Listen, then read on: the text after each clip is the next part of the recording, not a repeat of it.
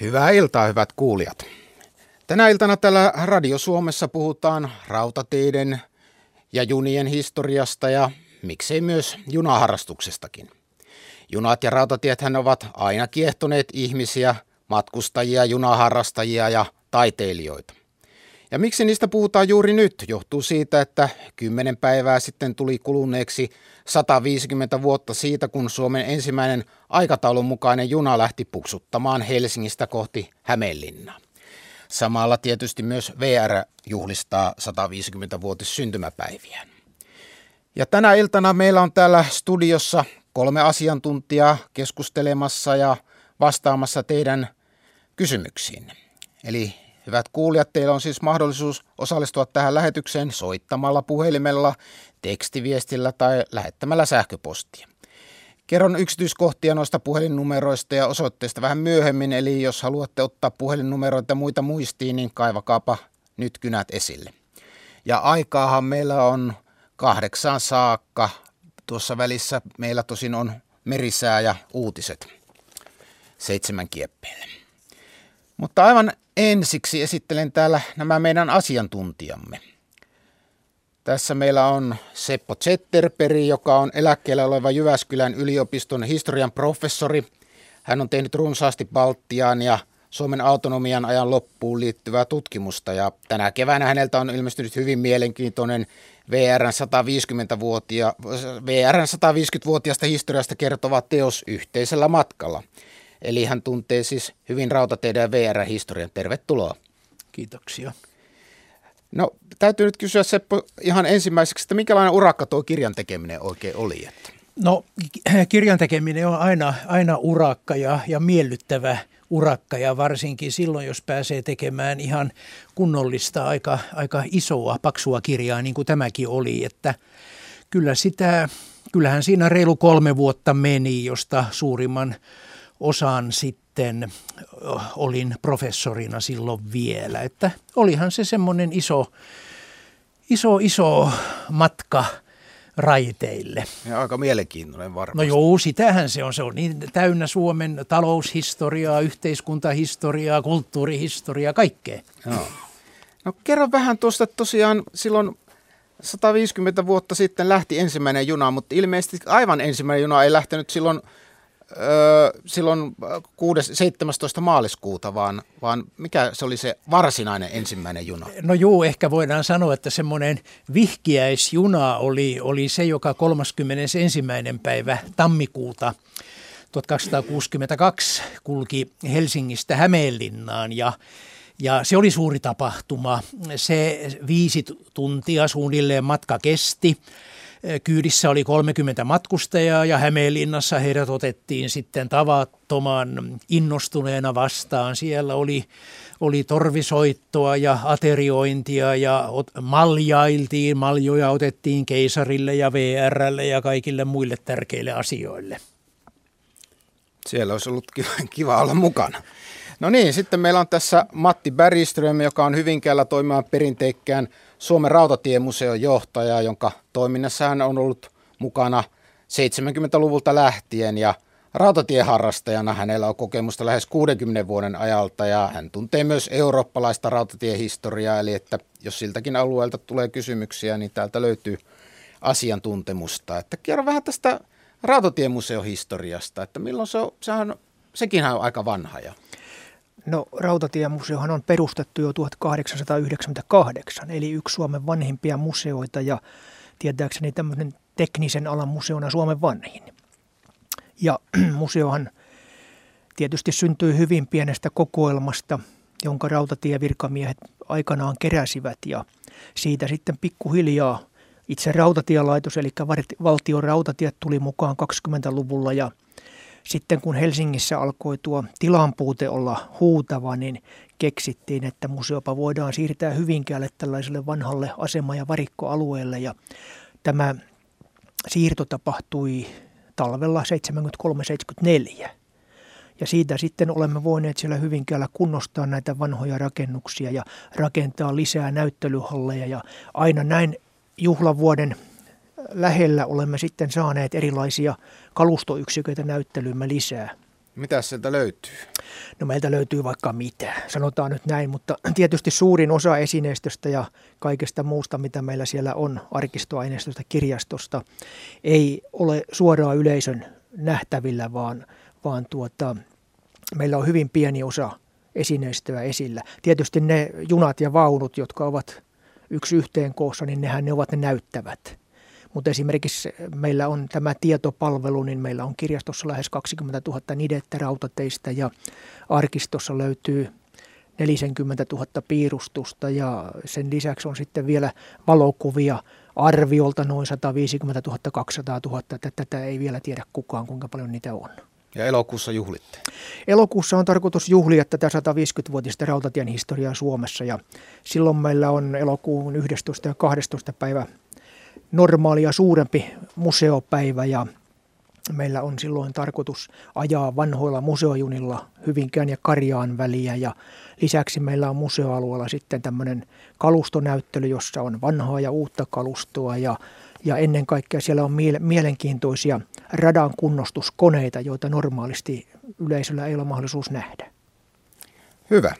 Ja sitten meillä on kolmantena asiantuntijana Sakari K. Salo, joka on ollut tekemissä 40 vuotta junien ja rautateiden kanssa sekä työnsä että harrastustensa puolesta. Että hän on VRllä töissä liikenteen ohjaus- ja suunnittelutehtävissä ja toimii nykyisin matkustajaliikenteen kalusto, kalusto, kaluston käytön ohjaajana. Ja kuten sanottu, hän myös pitkän linjan rautatieharrastaja muun muassa – heidän lehtensä Resinan toimitussyh- toimitussihteeri, että mitä tämä kaluston käytön ohjaaja oikein tekee? No niin, hyvää iltaa ratojen miehet ja naiset. Kaluston käytön ohjaaja tarttuu pääasiassa toimeen sillä hetkellä, kun kalustossa ilmenee jotain häiriötä, joka vaikuttaa tähän normaaliin matkustamiseen. Esimerkiksi kun tulee tuolta huoltohallista junia, ja niistä ei saada esimerkiksi kaikkea sitä kalustoa, mikä on tarkoitettu lähteviin juniin. Silloin ruvetaan miettimään poikkeuksia lähteviin junien kokoonpanoon, korvataanko jostain muualta, lainataanko jos on, otetaan. Samaten jos linjalla tulee häiriöitä juniin, pyritään miettimään, että mistä saadaan korvaavia ehjiä. Ja sitten valitettavasti joskus löytyy sitten vikoja, jota ei voida korvata ja silloin se näkyy asiakkaalle mahdollisimman huonona ratkaisuna, mutta näihin juuri pyritään sitten panostaan tässä. Sitten liittyy vielä Helsingin aseman raidejärjestyksen ehdotuksia sitten liikenteenohjaajille, että miten voidaan tiettyjä asioita. Toimitaan liikenteenohjaajien kanssa jatkuvassa joustavassa yhteistyössä. Junat, sinä tunnet siis läpikotaisin. Että. Mutta kerro vähän tuosta teidän lehdestä, Resinasta ja ylipäätään tästä junaharrastajista. Minkälaista toimintaa teillä oikein on? Ja? No Joo, junaharrastus, eli rautatieharrastus. Anteeksi, toiset, rautatieharrastus. joo, toiset käyttää sitten vielä tällaista harrastelija-nimitystä, mutta tuota, nyt jos ajatellaan esimerkiksi postimerkkeilyä, niin eihän se ole sitä, että kerätään erivärisiä postimerkkejä ollaan niistä iloisia, vaan siihen vakavasti otettuna liittyy taustojen tutkimusta.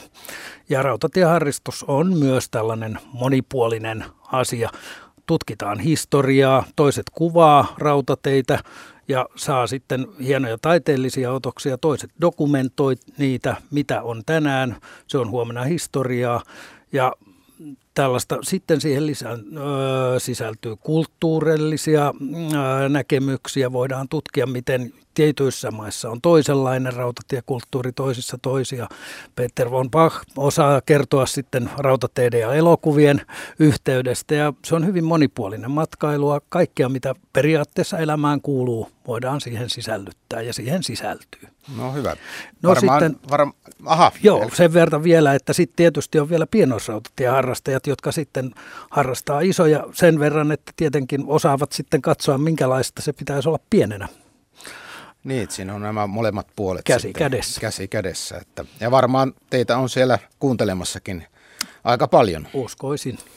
Ja sitten täällä studiossa on myös minä, Seppo Heikkinen, joka vedättää keskustelua ja puheluja valitsee tuolla studion puolella tuottajamme Aki Forsman ja äänitarkkailija on Sanna Vuorinen. Eli nyt näitä puhelinnumeroja. Puhelinnumero on siis 0203 17600 eli 02 03 17 600. Ja jos se unohtuu, niin se löytyy vaikkapa tuolta Radio Suomen nettisivuilta. Ja, ja kysyminen onnistuu myös tekstiviestilläkin, että tekstiviestitunnus on RS Teema-ilta ja sen jälkeen kysymyksesi. Ja sitten lähetä se viestiin numeroon 16149 ja hinta on 40 senttiä per viesti ja palvelu toimii yleisimmillä liittymillä. Ja itse asiassa, hetkinen, tästäpä on nyt unohtunut nämä puhelun hinnat. Etsitään ne vielä tässä kohta. Ja sähköpostiosoite on helppo sitten radio.suomi.yle.fi, eli että sähköpostitse voitte myös lähettää tietoja. Eli että mikä teitä siis kiinnostaa rautateiden junien historiaan liittyvissä asioissa ja tietenkin ihan voi mieleen jääneitä muistojakin rautateiltä kertoa, että antakaapa siis puhelimien, tekstiviestien ja sähköpostien rallattaa. No niin, tosiaan sinne suoraan lähetyksen se numero oli 020317600 ja puhelun, puhelun hinta lankapuhelimesta on 8,21 senttiä puhelu plus 2 senttiä minuutilta ja matkapuhelimesta soitettuna hinta oli 8,21 senttiä puhelu plus 14,9 senttiä minuutilta, mutta ideahan on, että kun te soitatte tänne, niin me soitamme sitten teille takaisin. No niin, eli nyt voitaisiin pikkuhiljaa ja ruveta aloittelemaan, että onko meillä sitten tuota ihan ensimmäinen soittaja jo linjoilla, että siellä on Kartsukka Helsingistä. Hän kysyy ilmeisesti dieselvetureista. Kyllä. No aloitetaan taustalla siitä, että tuota, ää, tilanne on semmoinen, että kiinnosti se, että kun olin semmoinen pikkupoika 5-60-lukujen vaihteesta, niin – tietysti kiinnosti, kun joku höyryveturi oli paikallaan, että mitä siinä tapahtui, enkä sitä silloin tiennyt ja on siitä kuullut. Mutta se, mikä nyt oli mun kysymykseni, mua on aina kiinnostanut tämä dieselveturi, se, että miten ne on toimineet, eli onko ne ollut dieselsähkö, niin kuin esimerkiksi autolautoissa tai jäänmurtajissa esimerkiksi on dieselsähkö, vai onko ne ollut suoraa dieselvetoja silloin aikanaan, kun esimerkiksi pohdittiin Suomen sähköveturi, että tuleeko vai ei, niin yhtenä vaihtoehtona oli tämmöinen diesel-nestemoottori, jossa pump, nestepumpuilla olisi tämä hoidettu. Eli vähän samanlainen idea kuin jossakin kaivosjunissa on ollut, jossa suhteellisen pienitehoinen diesel on pyörittänyt näisten nestepumppuja, mutta siinä nyt ei ehkä nopeutta saattaisi niinkään paljon kuin sitten sitä vetotehoa, mutta lähinnä nyt kiinnosti noista ihan arkisista dieselvetureista, joita tässä on 60-luvulta lähtien ollut ja ehkä 50-luvun lopulta, niin onko ne ollut dieselsähköisiä vai millaisia? Se nyt tästä niin kuin teknisenä kysymyksenä. No niin, eli että minkälaisia on junat olleet, että onko se Sakari vai Matti? Sakarilla on...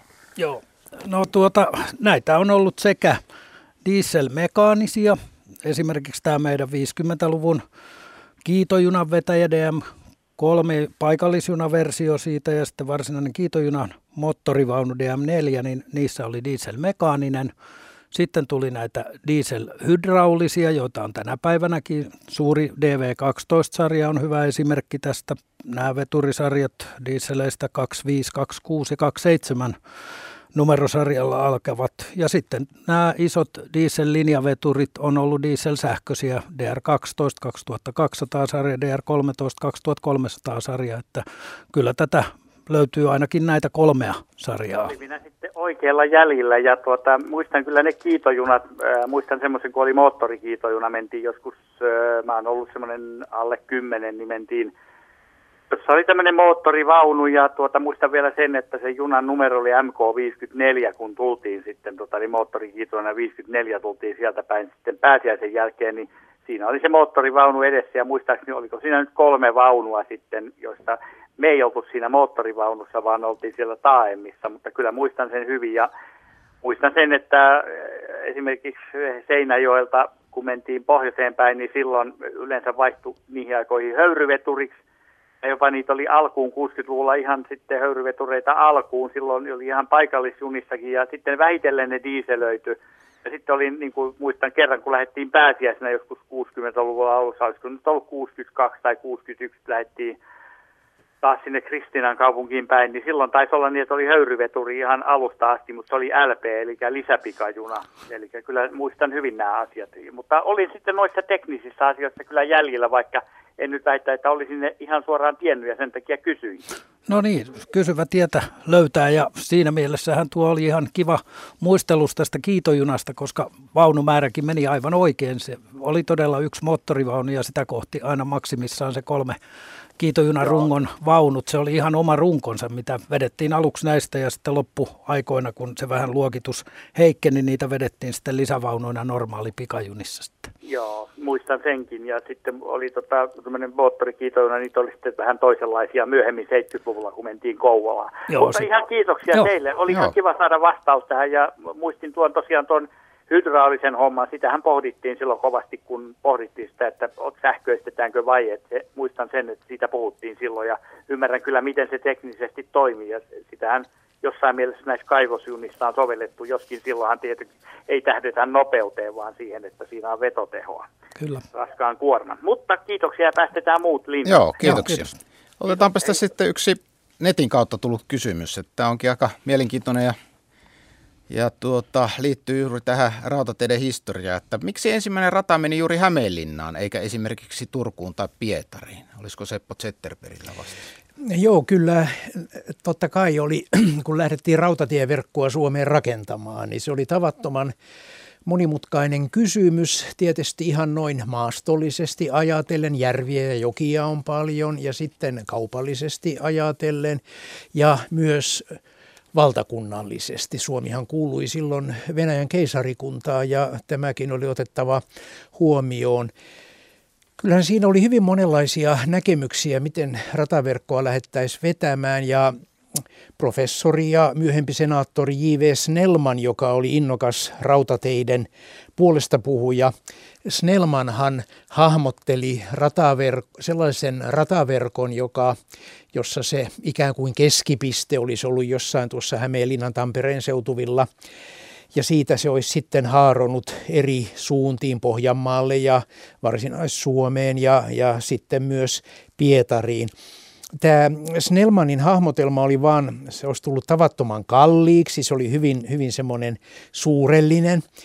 Ja se, ehkä nyt voisi sanoa, että jonkinnäköisenä pienenä osana siitä alettiin rakentaa sitten ensimmäisenä tätä Tampe- äh, Hämeenlinnan ja Helsingin välistä. Sillä tavalla saatiin sisemmäksi Suomeen ja, ja sikäläisten järvien ääreen saatiin rautatie ja, ja tällä tavalla sitten yhdistetyksi nuo vesialueet ja myös sisämaa äh, Helsinkiin ja, ja sillä tavalla meren äärelle. Mutta kautta aikojenhan tämä on ollut semmoinen hyvin, hyvin kiistainen kysymys, että, että miten ratoja tulisi vetää ja kyllähän lopputulos, vaikka se näyttää nyt kun me katsomme Suomen nykyistä rataverkkoa, niin sehän näyttää, että okei, tommonenhan sen täytyykin olla, mutta kyllä se on monien paikallisintressien ja, ja kaiken näköisten semmoisten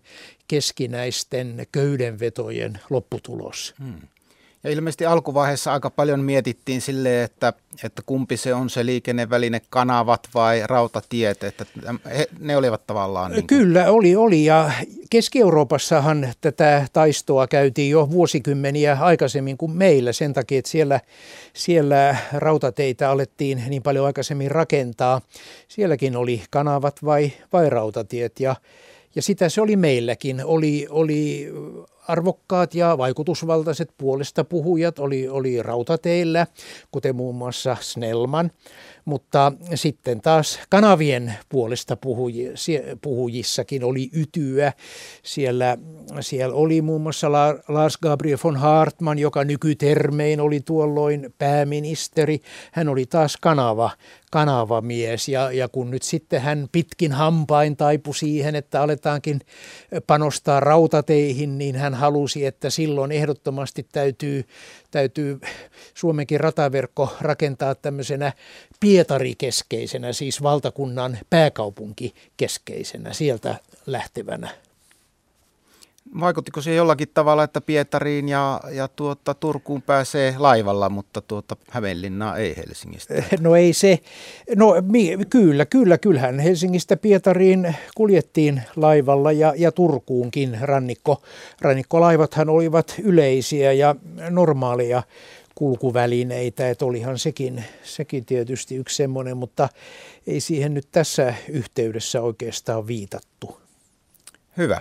No sitten meillä on seuraava soittaja linjalla Olli Jaakola Oulusta. Hyvää iltaa. Ilta, ilta. No mikäs askarruttaa? No tuli mieleen tuossa, kun mielenkiintoinen ohjelma, niin 50-luvun muistoja, kun matkustettiin höyryjunalla. Niin, niin Nivalasta lähdettiin Tampereelle, niin tuli mieleen, että mitkään mahtolla, varmaankin silloin tämmöinen Yliveska Iisalmin väli oli tämmöistä niin sanottua paikallisjunayhteyttä, niin, niin kuin tänä päivänä puhutaan, ja varmaan se oli semmoinen höyrynä, jossa oli niin halakoja. Ja, ja sitten pikajunalla Ylivieskasta etelään, niin se saattoi olla jo semmoinen hiilijuna. Niin, niin tuota, mitkähän mahtoivat olla sen aikuiset nopeudet tämmöisellä, tämmöisellä niin halakojunalla ja sitten tämmöisellä pikajunalla? No niin. Kysytäänkö Matti Beriströmiltä vuorosta? No joo, se riippuu tietysti monesta tekijästä, mitkä ne nopeudet ovat olleet. Lähinnä tietysti minkälainen se rata on ollut, mutta, mutta kyllähän meillä paikallisjunien keskinopeus on ollut hyvin alhainen. Mitähän sanoisin, 40-50 kilometriä ehkä, ehkä tuota parhaimmillaankin. Sen sijaan sitten pikajunilla, jolloin ei ollut niin paljon pysähdyksiä ja tosiaan oli ehkä parempi vetovoima pikajunassa, niin tuota, nopeus saattoi nousta 70-80 ja sitten kun saatiin ukkopekat juuri ennen sotaa vetämään pikajunia lähinnä nyt Helsingin ja Tampereen välille, niin parhaimmillaanhan nopeus nousi 110 kilometrin tunnissa, mutta se oli siis ihan paikottaista vaan. Ja kuten sanoin, niin tuota, se nopeuden ongelmahan on ollut aina meidän ratojen kunto. Eli jos meillä olisi paremmat radat, paremmin eh, maastoon sopeutuvat, vähemmän mäkiä, vähemmän mutkia ja muutenkin raskasrakenteisemmat radat, radat, niin silloinhan voitaisiin nopeuksia nostaa huomattavastikin. Eli että veturista se ei jää kiinni? Ei se, ei se veturista jää, koska meidän ensimmäiset veturit, jo, jo, tuota, Ilmarisen ja Lemminkäisen huippunopeus oli 80 kilometriä tunnissa ja silloin ei kuitenkaan voitu ajaa näin lujaa, että se oli keskinopeus ehkä tuolla parinkymmenen kilometrin tuntinopeuden luokkaa, niin, niin tuota, kyllä se on tämä rata, rataongelma se, joka meillä näitä nopeuksia alentaa. No kerroit Olli, että tuota, alkumatka mentiin äh, halkopelillä ja loppumatka hiilellä, näinkö no, kerroit? Semmoinen, semmoinen muistikuva mulla on, että jotenkin se on jäänyt lapsuuden pojan, nuoren kymmenvuoteen pojan, pojan niin tuoksu maailmaankin se, että se oli niin erilainen. Joo, no kysytäänpäs tätä, tämä on mielenkiintoista. Miksi alkumatka mentiin haloilla ja sitten tuota, vaihdettiin hiileen? Ja ylipäätään mikä tämä oli tämä äh, halko ja hiili, hiili tuota, vetureiden No halkohan on se luonnollinen polttoaine meillä Suomessa. Sitä saa joka paikasta ja se oli edullista, kun sen sijaan hiili piti tuoda ulkomailta ja siinä oli sitten aina hintakysymykset esillä tietysti miten, ja miten myös saatiin hiiltä. Mutta voidaan sanoa näin, että hieman yleistään, että tuossa 1900-luvun alun paikkeilla, kun ruvettiin hankkimaan tämmöisiä nopeampia pikajunavetureita, niin tuota, silloin huomattiin, että kyllä se hiili on se parempi polttoaine, koska sillä saadaan parempi höyrynkehitys aikaiseksi. Ja kun on parempi höyrynkehitys, niin silloin pystytään tietysti ajamaan raskaampia junia nopeammin. Mutta, mutta halkohan on ollut polttoaineena käytössä ihan vielä höyryveturikauden lopussa, eli 1970-luvullakin. Sinne asti on kyllä, alkuja kyllä, käytetty. Joo, kyllä.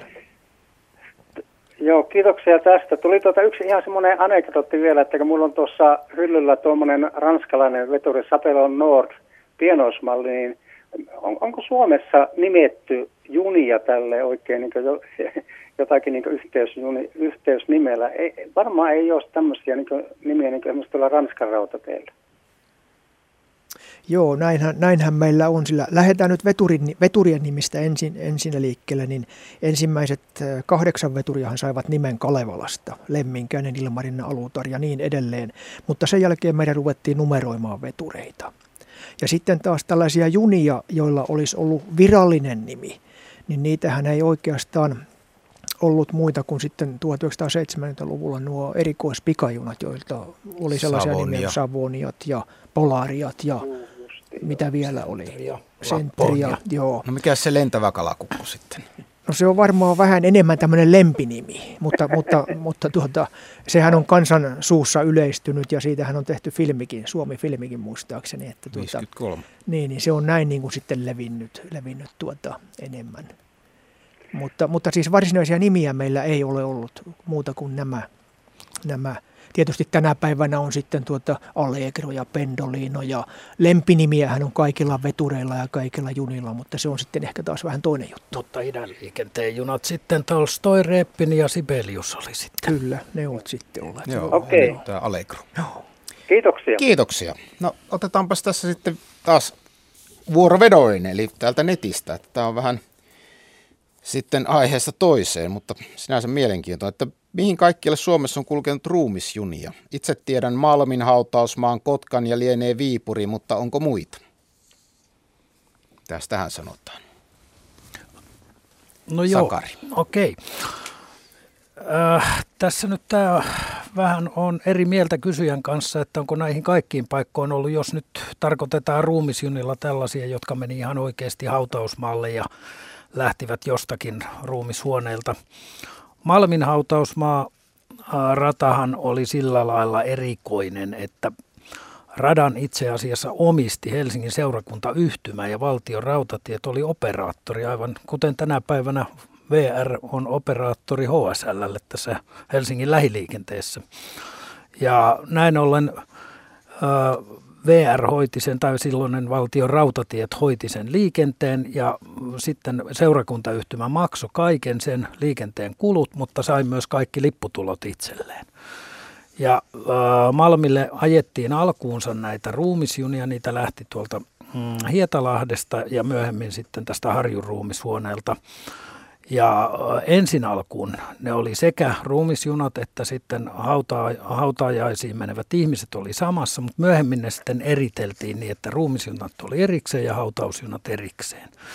Ja tämän Malmin hautausmaaradan linjan vieläkin erottaa, kun siinä näkee tämän, tämän äh, kävelytien tai kevyen liikenteen väylän siitä. Se meni siitä pohjoiselta portilta Milloin sisään. se purettiin? Se on purettu 50-luvun alussa, että kun mä, mulla on ensimmäinen muistikuva siitä radasta on sellainen, että olen Pohjoisportista mennyt 50-luvun alussa ja nähnyt niitä purettuja rataelementtejä siellä portin lähellä. No, joo.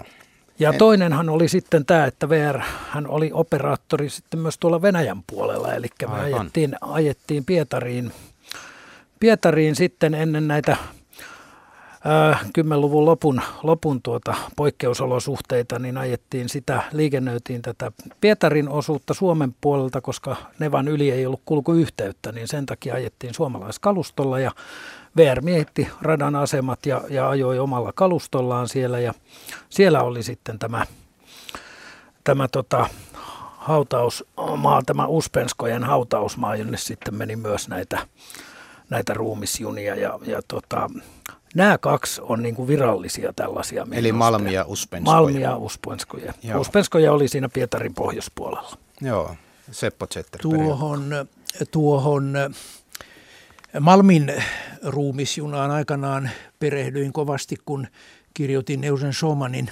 elämäkertaa. Silloinhan hänet kesällä, kesäkuussa 1904, sen jälkeen kun hän oli ampunut kenraalikuvernööri Bobrikovin hänen ja itsensä, niin hänen ruumiinsahan kuljetettiin sinne Leppäsuon ruumishuoneeseen. Leppäsuo, joka tietysti vanhemmille helsinkiläisille sanoo hyvin paljon, suunnilleen siinä nykyisen Ma- Malmin, ja Malmin, Marian sairaalan kupeessa. Ja, ja sieltä sitten Schumannin ruumis kuljetettiin ruumisjunalla Malmille ja mukana junassa olivat sitten myös hänen omaisensa. Että se yhtenä tämmöisenä yksittäisenä ruumisjunalla tehtynä matkana on mulla jäänyt erityisesti mieleen. Eli sillä tavalla nämä liittyvät Suomen historiaan. Että.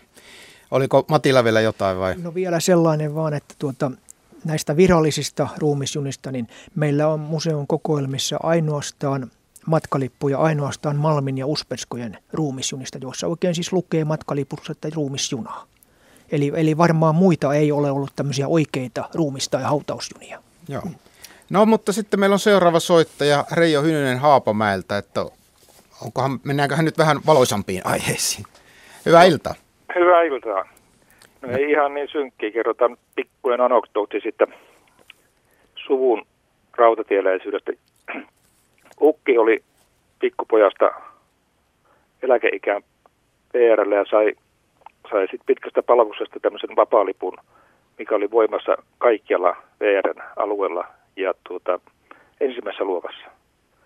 Ja eräs konduktööri sanoi hänelle, kun hän näytti lippua, että ei tämmöistä lippua olekaan. Mutta itse kysymykseen sitten olisi pari semmoista kysymystä, kun silloin kun kiskoja ja vedellä hitsattu yhteen ja se vaunussa kun istui ja kuunteli ja samoin kun elokuvissa ei kuulu tämä kolkotus, siis on kolmijakoinen.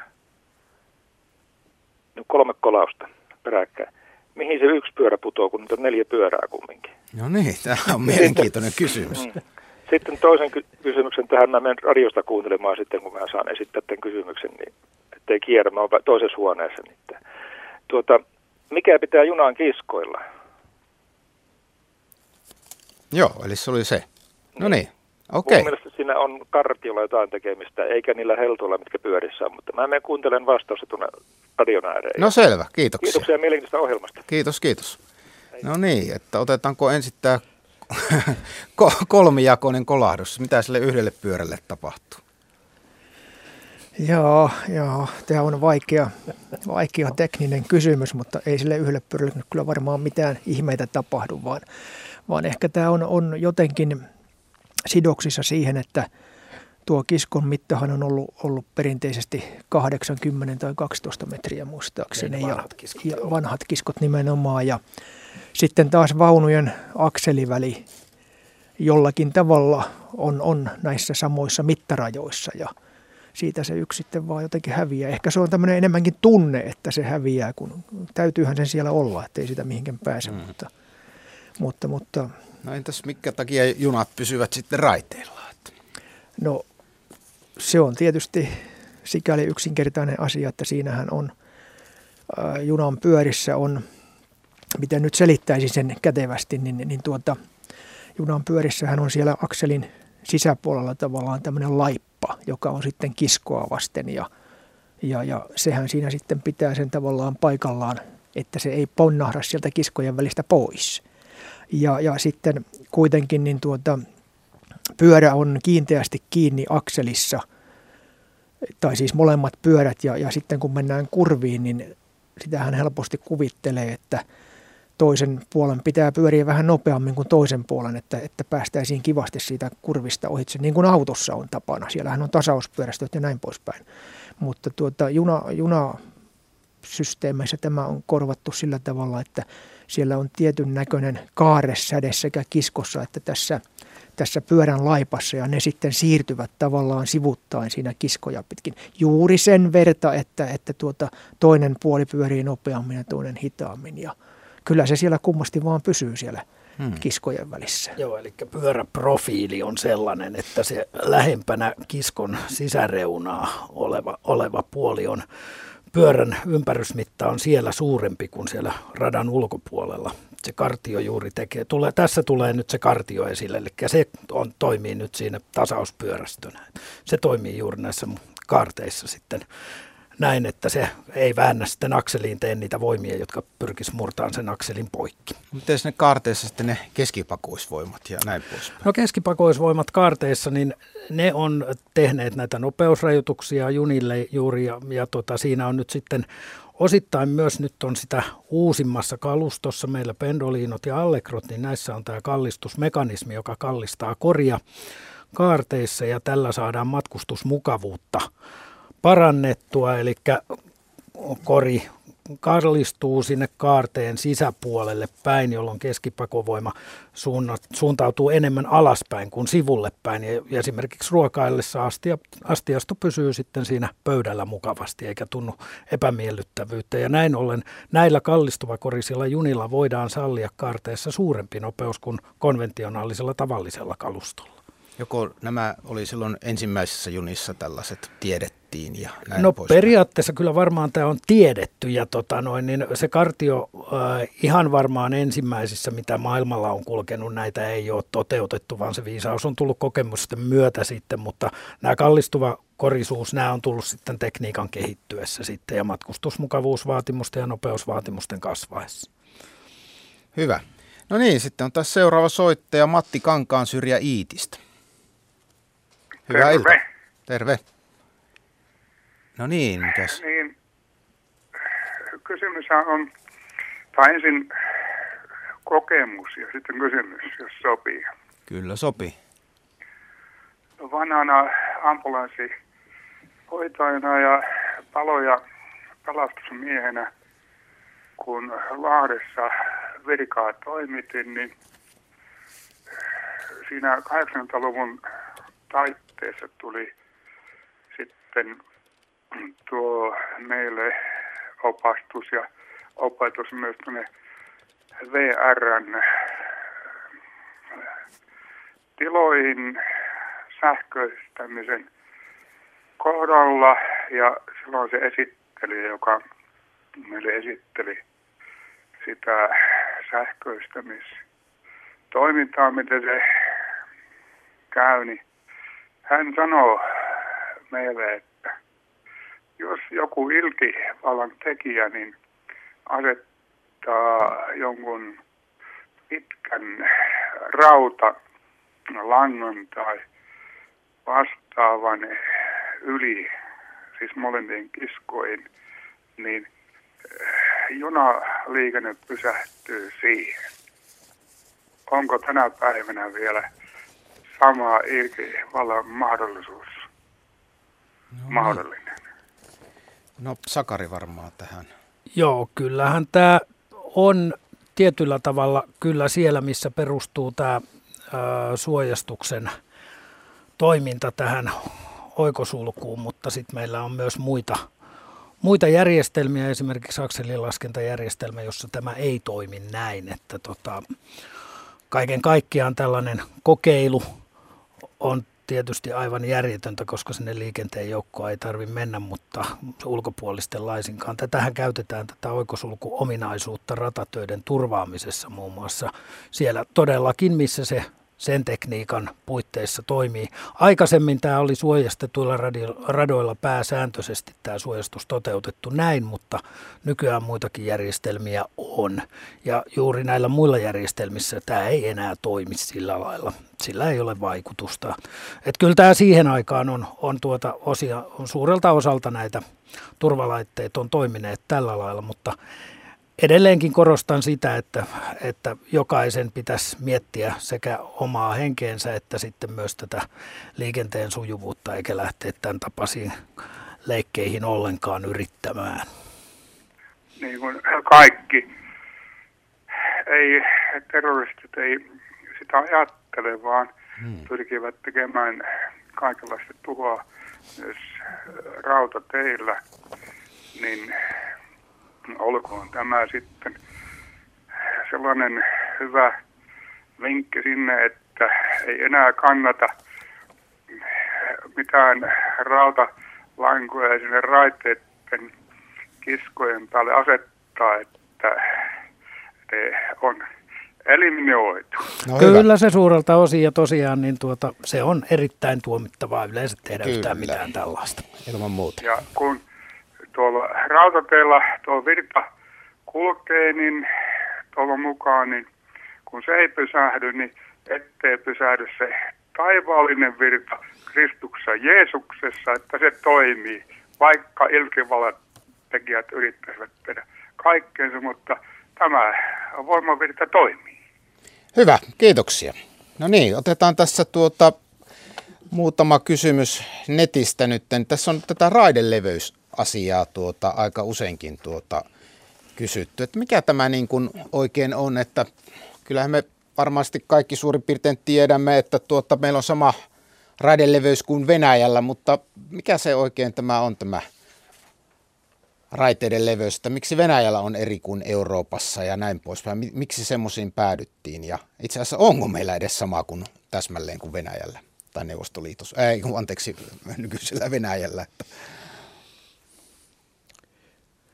Niin, jos ihan vaan alkuun tässä varmaan kuulemme sitten myöhemmin vielä täydennyksiä, niin, niin totta kai silloin kun rautatie, rautatiet alettiin rakentaa Britanniassa ja Manner-Euroopassa ja sitten Amerikan mantereellakin, niin eh, hyvin ajankohtainen kysymys oli se, että mikä on se raideleveys ja ja menemättä yksityiskohtiin näitä leveyksiä oli, oli sitten hyvin paljon. Ja totta kai silloin huomattiin, että jos varsinkin Manner-Euroopassa, että jos on hyvin vaihtelevia leveyksiä, niin äh, siinä on sitten omat ongelmansa tässä, tässä rautateillä liikennöitäessä.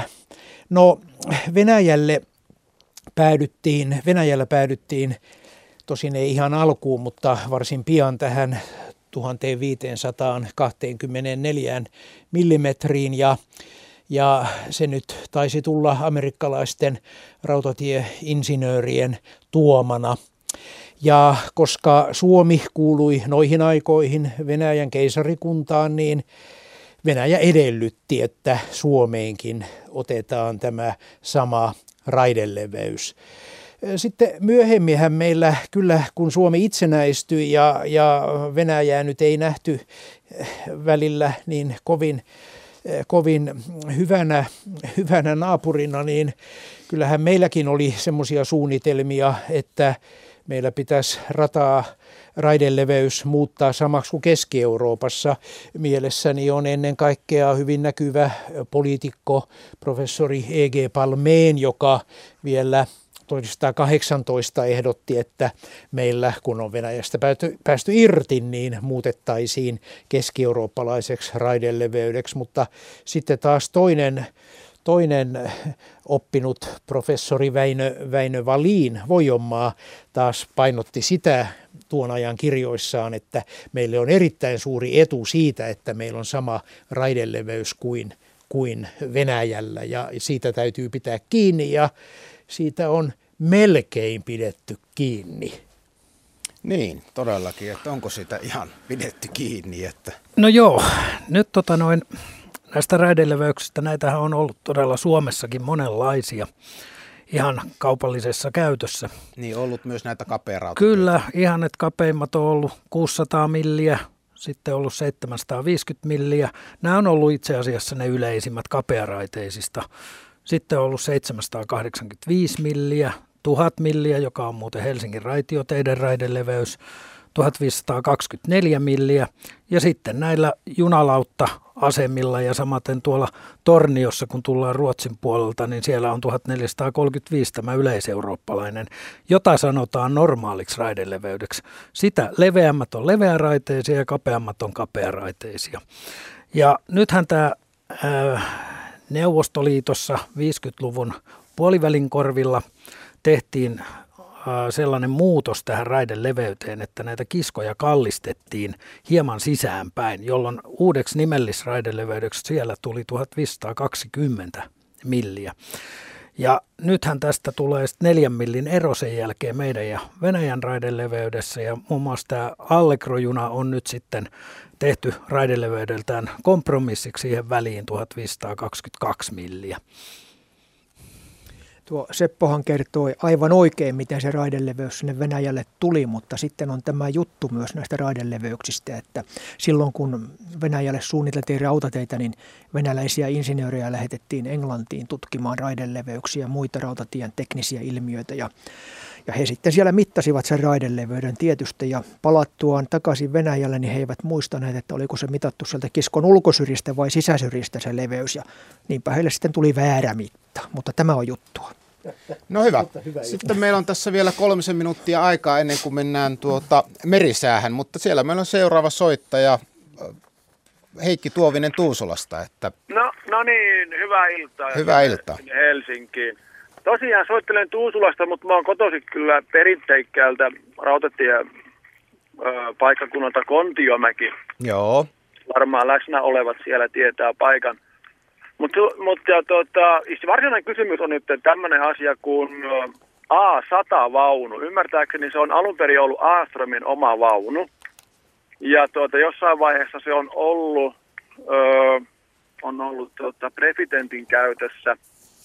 Onko, mun, mulla, mä oon kuullut vähän huhua, että tämä vaunu olisi tota, kadonnut tai lähtenyt sieltä Ilmalasta, mennyt jonnekin. Onko se olemassa vielä ja, ja onko sitä mahdollisesti mm, jonkinnäköinen ö, mahdollisuus tilata käyttöön? Toinen kysymys, ennen kuin se merisä alkaa, niin hei, tota, onko näitä vanhoja makuvaunuja olemassa vielä? Pystyykö sellaisissa vielä kulkemaan? Itse on tullut joskus pienenä poikana kuljettua Kontiomäen ja, ja Helsingin väliä hyvinkin monta kertaa ja ne oli kyllä niin kuin paljon mukavamman tuntoisia kuin tuossa välissä, mitä oli nämä oranssit, oranssilla muovilla tai millä ne nyt oli lasikulla sisustetut Joo. noin noi, noi hytit. Nämä on ne mun kysymykset. Mutta tuota, muisteluna voin kertoa sellaisen, että... No jos... kerro, muistelo, minuutti on aikaa ja me mennään okay. sitten merisään jälkeen niihin vastauksiin. Että okay, nyt napakka joo. minuutin niin, muistelu.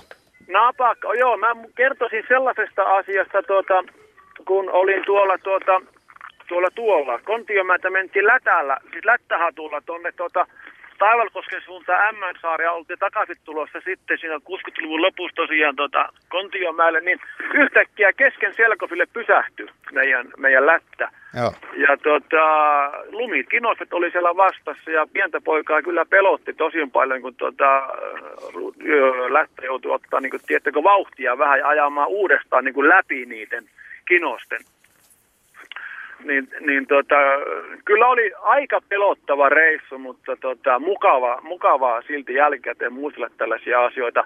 Vielä yksi kysymys tota, herroille tiedoksi. Kertokaapa joskus, jossain vaiheessa sitä ohjelmaa, mitkä ovat kaksi ne paikkakuntaa Suomessa, josta lähtee viiteen suuntaan rautatie? No niin, niin tuota, Eli lisää kysymyksiä antaa tulla sieltä. Puhelinnumero oli siis 020317600, mutta vastaanpa noihin niin edellisiin sitten. Eli että se A100-vaunu, niin mikä se nyt sitten oikein olikaan? Otetaan ensin ne makuuvaunut, niin tämmöisiä vanhoja puumakuuvaunuja on mahdollista päästä vielä niiden kyytiin joillakin museo, museoliikennöitsijöiden junissa. Mutta, mutta tähän A100, niin sehän on tämmöinen virkavaunu tai salonkivaunu ja tosiaan aikaisemmin kuulunut vuorineuvos Walter Alströmille, eli se on ollut hänen henkilökohtainen vaununsa, ainoa yksityinen salonkivaunu Suomessa, mitä on ollut. Sitten tuota, Walterin kuoleman jälkeen se siirtyi Leskelle ja Leski myi sen sitten vuonna 1939 VRlle ja vaunu oli ensin kulkulaitosministeriön käytössä ja ja tuota, sitten se oli VRn pääjohtajan vaunu ja sitten vielä sen jälkeen niin, niin käytössä, käytössä tuota, tämmöiseen vuokraus. Sitä sai siis kuka tahansa vuokrata. Ja sitten vaunu jäi seisomaan ja tosiaan se oli Ilmalassa niin kuin kysyjä tässä totesikin ja yksi kaksi se hävisi sieltä sitten ja se vietiin Pieksämäelle suojaan. Eli tämmöinen puurakenteinen vaunuhan säilyy tietysti paremmin sisätiloissa. Se saatiin sisätiloihin suojaan ja nyt kun sitten Rautatien 150-vuotisjuhlat lähestyivät, niin VRllä ajateltiin, että meillä Suomessakin pitäisi olla joku tämmöinen vanha perinnejuna tai, tai traditiojuna tai miksi sitä nyt halutaan nimittääkään, sitten juhlajuna tai näin poispäin. Ja silloin sitten päätettiin, että tämä vaunu A100, virkavaunu A100 on sitten yksi tämän juhlajunan vaunuista. Ja, ja niinpä sitä sitten päästiin kunnostamaan ja, ja tämä tekninen kunnostus tehtiin VRn Pieksämäen konepailla, missä tämmöistä taitoa vielä löytyy vanhoihin puurakenteisiin vaunuihin ja sitten tämmöinen sisäpuolinen hienompi konservointi tai, tai entisöinti, niin se tehtiin sitten eri konservaattoreiden toimesta meillä siellä Hyvinkäällä museossa. Ja tänä päivänä vaunu on tosiaan hienosti kunnostettu ja se on kunnostettu 1970-luvun asuun, koska varhaisempaan asuun siitä ei ole riittävästi tietoja, että se voitaisiin kunnostaa siihen. Ja nyt sitä käytetään tässä juhlajunassa tänä vuonna eri asematapahtumissa ympäri Suomea. Ja, ja se on lähinnä niin kuin VRn PR-käytössä, mutta ilmeisesti sitten tulevina vuosina sitä on myös mahdollisuutta vuokrata. Tosin hinnasta, hinnoista ei ole vielä tietoa tässä vaiheessa, mutta ei se varmaan ihan halpaakaan ole. No. Ja sitten kun tässä vilahti tuo, että vaunu olisi ollut presidentin käytössä, niin voidaan todeta, että presidentti ei ole koskaan tätä vaunua käyttänyt liikenteessä, mutta presidentit on kyllä jossain vaiheessa käynyt siellä vaunun sisällä muiden vieraiden kanssa. Hyvä.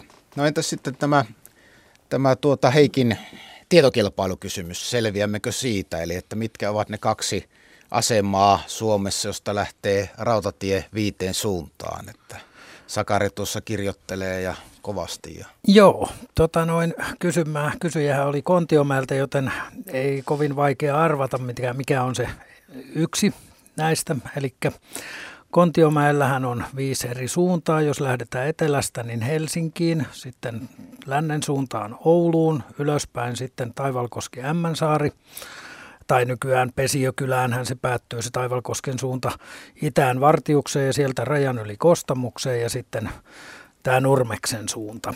Ja toinen ää, tällainen perinteinen on tietysti Seinejoki. Etelästä tullaan Tampereelta ja sitten lännelle Kaskisiin.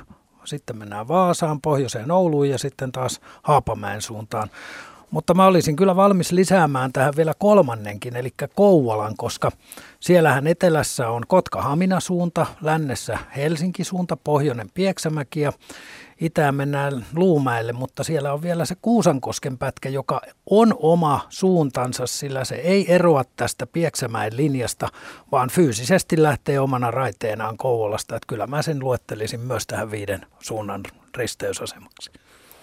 No niin, eli kyllä sieltä vastaus asiantuntijoilta löytyy. Ja nyt tämä rautateiden historian ilta siis jatkuu. Eli meillä täällä studiossa on kolme asiantuntijaa vastaamassa teidän kysymykseen, kysymyksiin. Eli että täällä on Seppo Zetterberg, joka on eläkkeellä oleva Jyväskylän yliopiston historian professori, jolta on tullut tänä keväänä uusi VRn historiikki. Sitten meillä on Matti Bergström, joka on Hyvinkäällä toimivan Suomen rautatiemuseon johtaja ja Sakari Koosalo, joka on ollut 40 vuotta tekemissä junien ja rautateiden kanssa sekä työnsä että harrastustensa puolesta. Eli että Laittakaapa niitä kysymyksiä tulemaan. Puhelinnumero oli siis 020317600 ja sitten se sähköpostiosoite oli radio.suomi.yle.fi. Ja tässä vaiheessa voisin mainostaa, että kun te, jos teille vähän palo syttyy tähän juna-aiheeseen materiaaliin, niin tuolla Ylen elävässä arkistossa on aivan mahtavasti kaikenlaista junien ja rautateiden historiaan liittyvää materiaalia. Että sieltä löytyy muun muassa Felix Forsmanin ja kumppaneiden 50 vuotta sitten, eli satavuotisjuhliin tekemä mainio ohjelma rautateiden rakentamisesta näistä ihan ensimmäisistä. Ja sitten sieltä löytyy muun muassa pätkiä Juhani Ahon rautatiekirjan elokuvaversiosta vuodelta 1973 ja pääosissahan siinä ovat Mattina ja Liisana Leo Jokela ja Anja Pohjola ja paljon muuta mielenkiintoista sieltä löytyy, että käykääpä tutustumassa, että noista vanhoista pätkistä jotenkin tulee aina niin hyvälle tuulelle, kun niitä katsoo. Ja elävässä arkistossa se löytyy nimeltä Kiskojen kolketta ihan sieltä etusivulta, Ylen elävä arkisto etusivulla. Vasemmassa palstassa on sellainen keltainen lappu, jossa on linkki tähän kokonaisuuteen. Tai sitten ihan vaan laitatte hakukoneeseen sanat Kiskojen kolketta 150 vuotta, niin eiköhän se löydy myös sitä kautta. No niin, eli nyt meillä taitaa olla sitten jo seuraava soittaja linjalla, eli että Eero Merovuo Kouvolasta. Hyvää iltaa. Hyvää iltaa. Joo, mulla oli tämmöinen kysymys, että tämä todennäköisesti kiellettiin joskus 40-luvulla. Tämä oli sellainen tilanne, kun veturi vetää vaunua.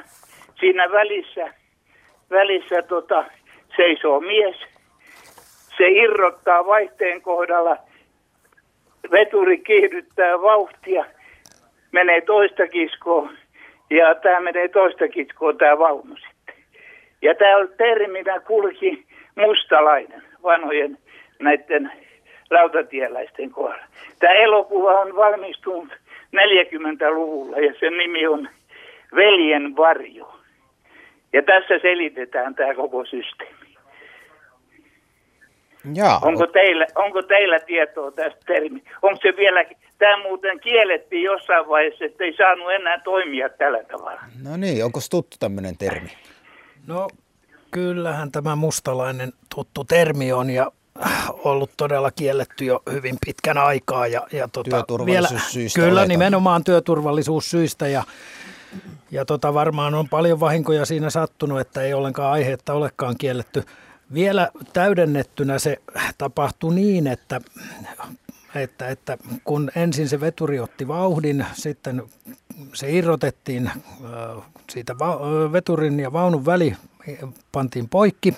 Veturi meni pakoon toiselle raiteelle, vaunu rullasi toiselle vaunulle, sitten raiteelle ja sitten vielä se veturi peräytti takaisin sinne vaihteen taakke. Vaihde käännettiin taas sinne vaunun perään ja veturi meni ja siellä kytkettiin sitten vielä vaunuun kiinni.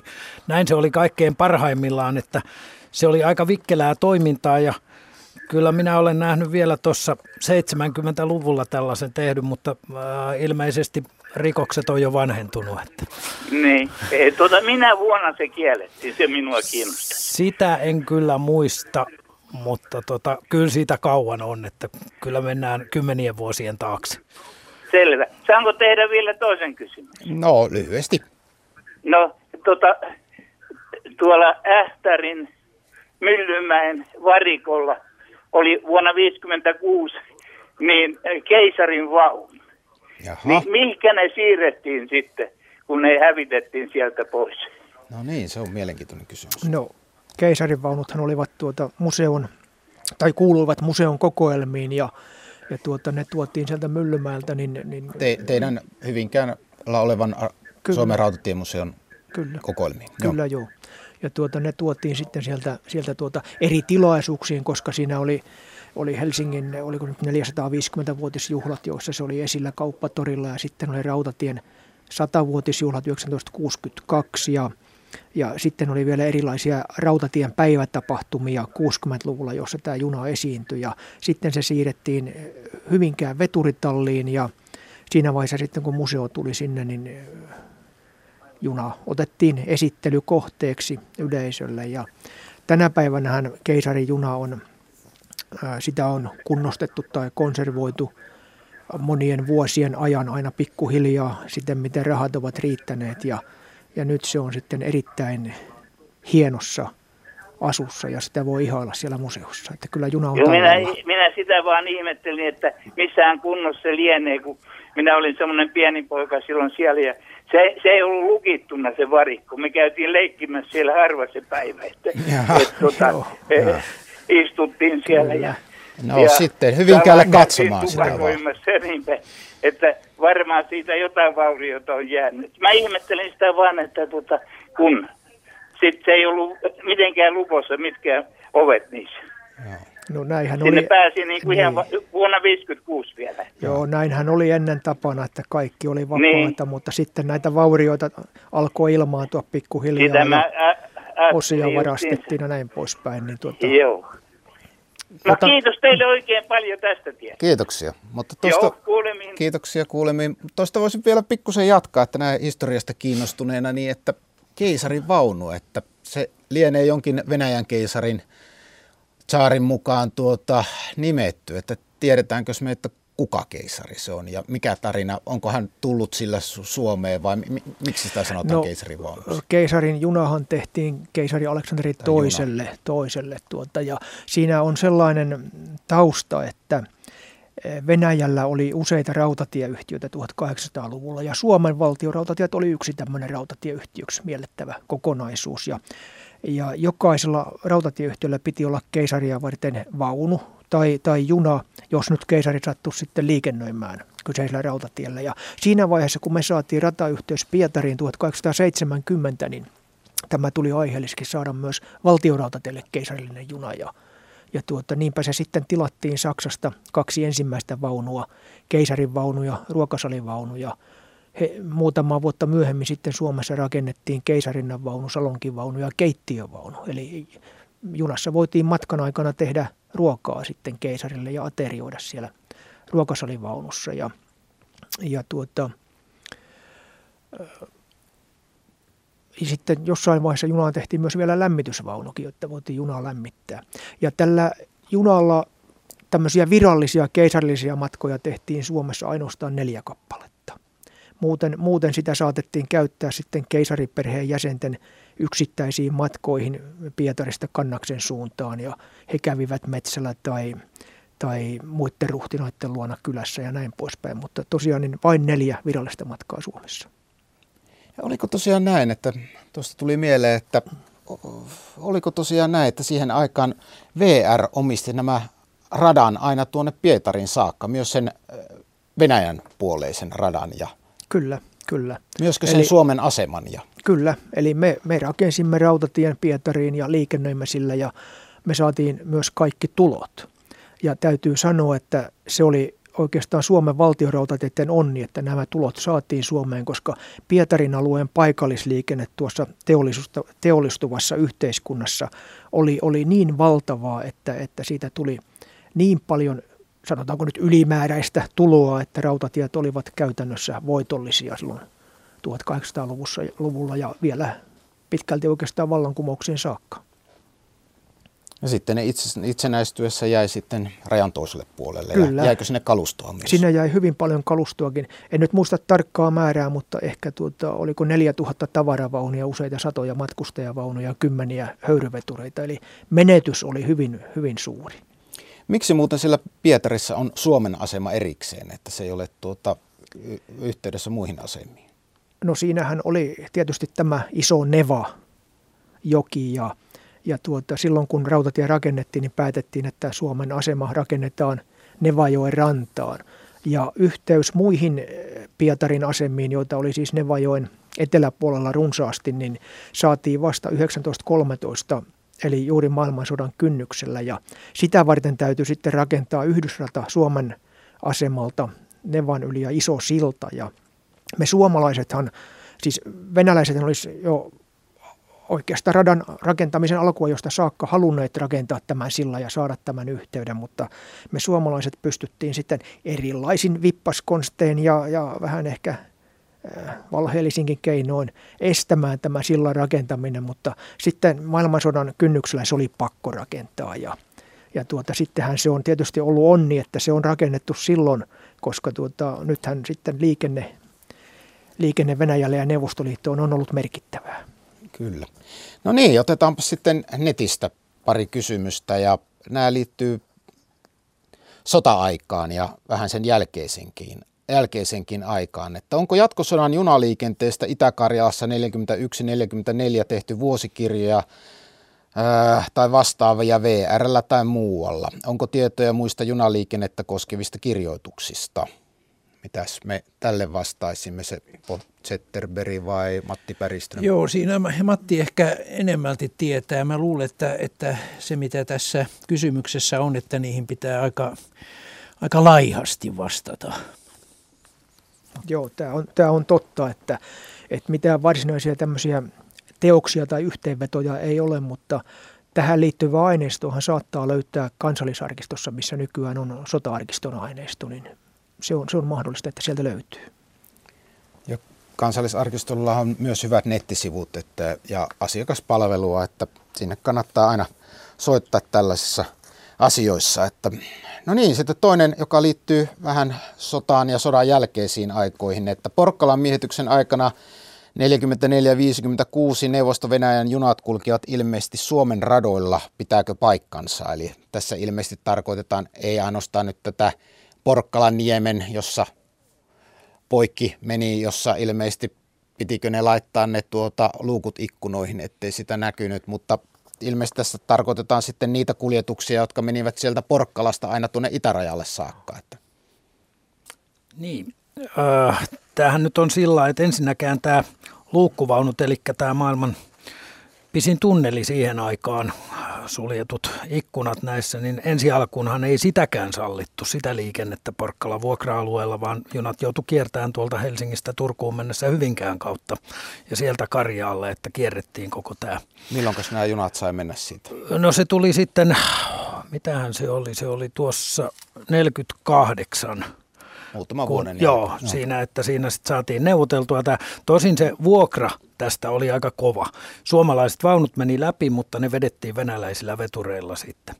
Mutta äh, sitten tietenkin siellä vuokra-alueen sisällä äh, nämä neuvostoliittolaisjunat äh, kulki totta kai siellä, mitä heillä itsellä tarpeita oli, mutta äh, nämä, mihin tässä nyt viitataan, on näitä lomalaisjunia, joita sitten tietysti siellä tämän vuokra-alueen varuskunta vaihtui sieltä mentiin lomille kotiin ja samaten kalustokuljetuksia. Ja nämä junathan tuli joko sieltä Kirkkonummen kautta Pasilaan, missä sitten veturi vaihtui toiseen päähän, tai sitten nämä jo suoraan tuosta Hangonrataa sitten no Karjalta Hyvinkäälle ja siitä sitten edelleen Vainikkalaan. Et kyllä näitä tällaisia kuljetuksia sitten oli ja ne vedettiin näillä venäläisvetureilla läpi sitten, että siihen ei suomalaisvetureita käytetty. No oliko tämä jonkinlainen turvallisuusriski kenties, että mitä sanoo Seppo Zetterberg? No kyllähän ja kun se neuvostojoukkoja tietysti, menee no joo, edes takaisin. Juna, että... junakaupalla, joo. No kyllä se, meidän täytyy muistaa se, että miten jännittyneet, jännittyneet kuitenkin ne suomalais-neuvostoliittolaiset suhteet 40-luvun loppupuolella, 50-luvun alkupuolellakin olivat. Ja, ja, ja olihan tämä nyt yksi semmoinen tekijä, joka, joka saattoi vähän tämmöiset joukkojen tai lomalaisten kuljetukset, jotka saattoivat hieman huolta sitten aiheuttaa, vaikkapa niin, että jospa ne sieltä, jospa ne sieltä vaunuista sitten tulevatkin ulos ja jotain, jotain tapahtuu, mutta ei, eihän tämmöistä nyt sitten kuitenkaan tapahtunut. Tähän liittyy sitten se, että varsinkin pienet pojat ansaitsi hyviä taskurahoja Pasilassakin veturivaihdon aikana tekemällä pikku bisnestä siinä Aha. näiden venäläisten sotilaiden kanssa. Tupakka ynnä muuta kauppaa. Matti. Ja tä- tästä liikenteestähän sitten alkoi myös tämä meidän, meidän menestyksekäs Suomen ja Neuvostoliiton välinen junamatkustajaliikenne, joka oli pitkään poikki sieltä oikeastaan sieltä vallankumouksen ajolta saakka. Että – että ensin, ensi vaiheessa saatiin muistaakseni yksi vaunu liittää joihinkin näistä lomalaisjunista ja, ja tuota, meniköhän se kerran viikossa vai, vai kaksi kertaa, mutta kuitenkin ja, ja siitä sitten pikkuhiljaa alkoi tämä, tämä menestyksekäs liikenne, josta sitten tuli myöhemmin Tolstoi, Repin ja Sibelius ja nyt sitten Allegro ja näin poispäin. Joo, tämähän tämä varsinainen makuuvaunuliikenne normaalijunissa alkoi 53 alusta sitten, missä päästiin ihan normaali matkustajina normaali makuuvaunussa. Toki venäläisessä makuuvaunussa sitten Helsingistä sitten rajan taakse, niin 53 vuoden alusta tämä tuli Yhdysvalloisen liikennesopimuksen mukaisesti kulkuun. Hyvä. No niin, otetaanpas välillä sieltä soittajankin ääntä, että siellä on Pekka Luutonen Tampereelta linjoilla. Hyvää iltaa. No iltaa. Joo, tuli mieleen tässä tämän teemaillan puitteissa nuoruusvuosilta sellainen kirjoitus. Olin aika pikkupoika ja jotenkin se jäi mua askarruttaan, että mitähän se tarkoitti. Oli lehdessä kirjoitus aavejunista.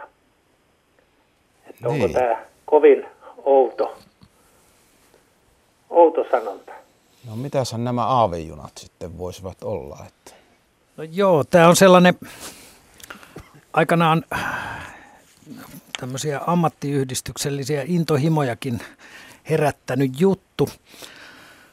Alkujaanhan kaikissa junissa oli konduktöörit ja varsinkin ennen ilmajarrun tuloa vuonna 1892 yleisemmin käyttöön, niin joka vaunussa, tai ei joka vaunussa, vaan joka junassa oli tietty määrä – tällaisia vaunuja, jossa oli jarrumies, joka sitten huolehti sen junan jarruttamisesta veturin jarrujen lisäksi.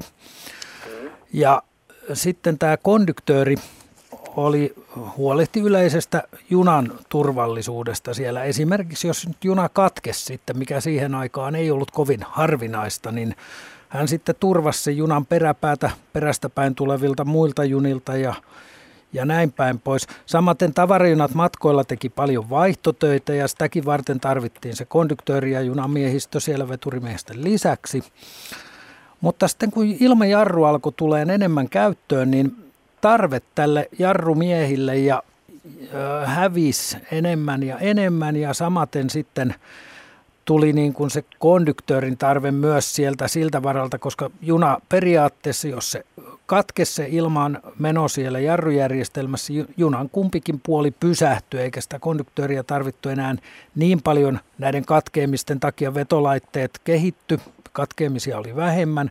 Ja toinen oli se, että myös vaihtotyöt asemilla väheni, kun entistä enemmän siirryttiin tällaisiin suoriin juniin, jotka sitten tehtiin ne vain suuremmilla järjestelyratapihoilla näitä vaihtotöitä. Ja tällaisista junista alettiin pudottaa sitten pois näitä konduktöörejä ja tällaista miehittämätöntä junaa, jossa, jossa tota, oli vain veturimiehistä, niin ruvettiin kutsuun tämmöisellä nimellä aavejuna koska Joo. se vaunusto sitten kulki siellä aavemaisesti eikä kukaan huolehtinut siitä. Ja tässä tietysti konduktöörit näki sen uhkana, että, että tota heidän työpaikkojaan vähenee ja, ja siitä sitten käytiin kovastikin keskustelua, että onko se tarpeen vai ei. Ja, ja tota, sitten vedettiin näitä sattuneita onnettomuuksia sitten siinä esimerkiksi, että onko tämä turvallista laisinkaan tai ei. Mutta sieltä, sieltä tämä kuitenkin on peräisin tämä tämmöinen sana.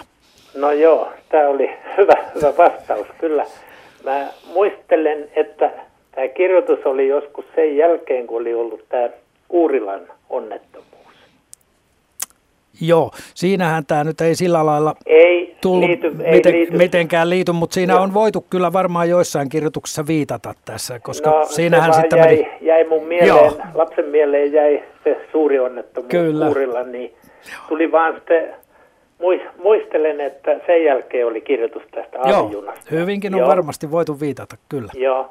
No mulla oli vielä tämä toinen kysymys, että kuinka paljon Suomessa on vartioituja ja vartioimattomia tasoylikäytäviä ja kuinka paljon niissä vuosittain sattuu onnettomuuksia ja onko näiden eteen nyt mitään uutta tekeillä? No tämä on aika detalji-kysymys, mutta tuota, suuruusluokka ehkä on meillä ainakin selvillä, olisiko, että ei ole mitään muuta tietoa muuta kuin, että jokainen on tavallaan turha ja jokainen on liikaa. Ja tota, jatkossahan tietenkin tämä kehitys menee siihen, että entistä vähempiin tasoristeyksiin pyritään yli- tai alikuluilla. Ja nekin mitä jää, niihin pyritään saamaan sitten rahoituksen puitteissa näitä turvalaitteita, mutta kyllä myös on niin, että, että tota, tieliikennelakihan on aika ykselitteinen kuitenkin tässä rautatien ylittämisessä, että siellä, sieltä se varovaisuus pitäisi kyllä jokaisella raiteiden ylittäjillä tulla. Joo, että se on ensisijaisesti aina autoilijalla. Kyllä, tai joo. Millä, millä kukin ylittää. Joo, mutta tuolla Zetterbergillä taitaa olla vähän jotain no. tarkempaa tietoa näistä lukumääristä. No pikkusen ehkä, ehkä se konkretisoi tätä, että, että, että mä katson tästä ei suinkaan omasta päästä, vaan omasta kirjasta. Öö, nythän pyrkimys, hyvin aktiivinen pyrkimys, niin kuin tässä kuulimme, näiden vä- tasoristeysten vähentämiseen on, on jo pitempään ollut. Tasoristeysonnettomuuksia oli vuonna 2010 33 ja niissä kuoli kahdeksan ja loukkaantui kymmenen ihmistä. Joo. Ja, ja nyt tuota, liikenne- ja viestintäministeriö asetti jo, jo silloin kymmenen, reilut kymmenen vuotta sitten tasoristeysturvallisuutta pohtimaan työryhmän, joka, joka tähtäisi siihen, että 1100 tasoristeystä poistettaisiin vuoden 2015 loppuun mennessä ja että jäljelle jäävät varustettaisiin turvalaittein. Että tässä on kyllä erittäin, erittäin suuri, suuri kysymys kysymys käsillä. Nyt jos sanon jotain, tässä puhuttiin siitä, että miten paljon niitä pitäisi poistaa, mutta kiinnostavaa on tietysti se, että 2010 valtioraiteilla oli yhä 3172 tasoristeystä. Joo, joo, se on iso määrä. Se on hyvin iso määrä, on kyllä. Joo, Joo. Matti Periström. nyt täytyy muistaa sellainen asia, kun ensimmäistä rataa rakennettiin, niin siinähän oli pyrkimys, että ei olisi yhtään tasoristeystä raiteet, kiskojen ja, ja muun liikenteen kanssa, vaan kaikki liikenne meni radan alta tai päältä. Jo silloin Joo. ensimmäisessä. Kyllä, mutta mm-hmm. se oli niin kallis ratkaisu, että siitä sitten luovuttiin heti. Joo, mutta tänä ja. päivänä se olisi fantastinen asia, jos näin olisi jatkettu edelleen Kyllä. ratojen rakentamista. No, Selvä, kiitoksia. Asia tuli, tuli selväksi. Kiitos, kiitos Kiitoksia. vastauksista. Kiitoksia. No tässä on sitten tällainen mielenkiintoinen kysymys, että onko Suomessa naisveturin kuljettajia ja, Kyllä on. ja koska oli ensimmäinen? No tuolla muistaakseni 60-luvulla Tampereella oli, oli ensimmäinen, mutta hän ei kyllä sitten loppujen lopuksi päätynyt linja-ajoon juurikaan. Mutta nythän, nythän näitä naisia on jo lukuisa joukko tässä rataverkolla ajamassa kaikenlaisia junia ihan, ihan tuota tavarajunista pendoliinoihin asti, että tota, kyllä löytyy. Ei ole enää mikään ihme eikä kummastus Suomen maassa. Se. Niin, tässä, tässä jos historian harrastajana ja nai, naisista puhuttaessa mennään sinne kauemmaksi historiaan, niin se on hyvin mielenkiintoinen ja tärkeä seikka, että, että valtion rautateistä tuli naisille ihan niitä ensimmäisiä semmoisia työpaikkoja, joissa naisten oli mahdollista päästä valtion virkaan, siis oikein virkaan. Ja, ja, ja heitä, heitä alko, aloitti tietysti jo hyvin, hyvin silloin alkuvaiheessa veräjän vartioina ja semmoisissa vaatimattomissa tehtävissä. Sitten tuli, tuli sähköttäjiä ja sähköttäjiksi naisia ja, ja, ja ensimmäinen naispuolinen asemapäällikkö oli, oli Milli Kander, joka 1916 oli, oli, tuli, tuli asemapäälliköksi tuonne Savon radalle. Että tämä on, hyvin, tämä on tärkeää muistaa, että kun, kun naisille 1800-luvun jälkipuoliskolla äh, avautui työpaikkoja tehtaissa ja, ja niin edelleen, niin myös sitten valtion virassa, posti, postilaitoksessa ja, ja valtion rautateissa oli, valtion rautateillä oli, oli tämmöinen naisillakin ura, uraputken mahdollisuus. Mielenkiintoista. No niin, sitten meillä on seuraava soittajakin siellä jo linjoilla, eli Pertti Vieri Isokyröstä. Hyvää iltaa. Iltaa. Joo, kysyisin tuota ratavartioista. Niitä, mun isä oli aikoinaan ratavartija ja kuinka radat nykyisin tarkastetaan? Kun silloinhan mentiin resinalla, sittenhän ne resinatarkastukset katos. Sittenhän niitä mentiin sehän pikkuinen rata, rata-autollakin mentiin, mutta mikä sen jälkeen tuli? Se, se on mulla e, Onko veturin kuljettaja, joka sen tarkastaa siinä ajon aikana vai mitenkä se nyt mennään nykyisin tuota linjatarkastus läpi? No niin, Sakariko varmasti on tähän sopiva Joo. vastaamaan. No niin, sehän on tota, tietenkin veturin kuljettaja tarkastaa sitä sillä lailla, että jos havaitsee jotain poikkeavaa, niin tekee siitä heti ilmoituksen sitten liikenteenohjauksen, jota kautta sitten menee radan ylläpidolle sitten siitä tieto ja tarkastetaan mitä siellä on, mutta sen lisäksi mm, VRLlähän on tällaisia mittavaunuja.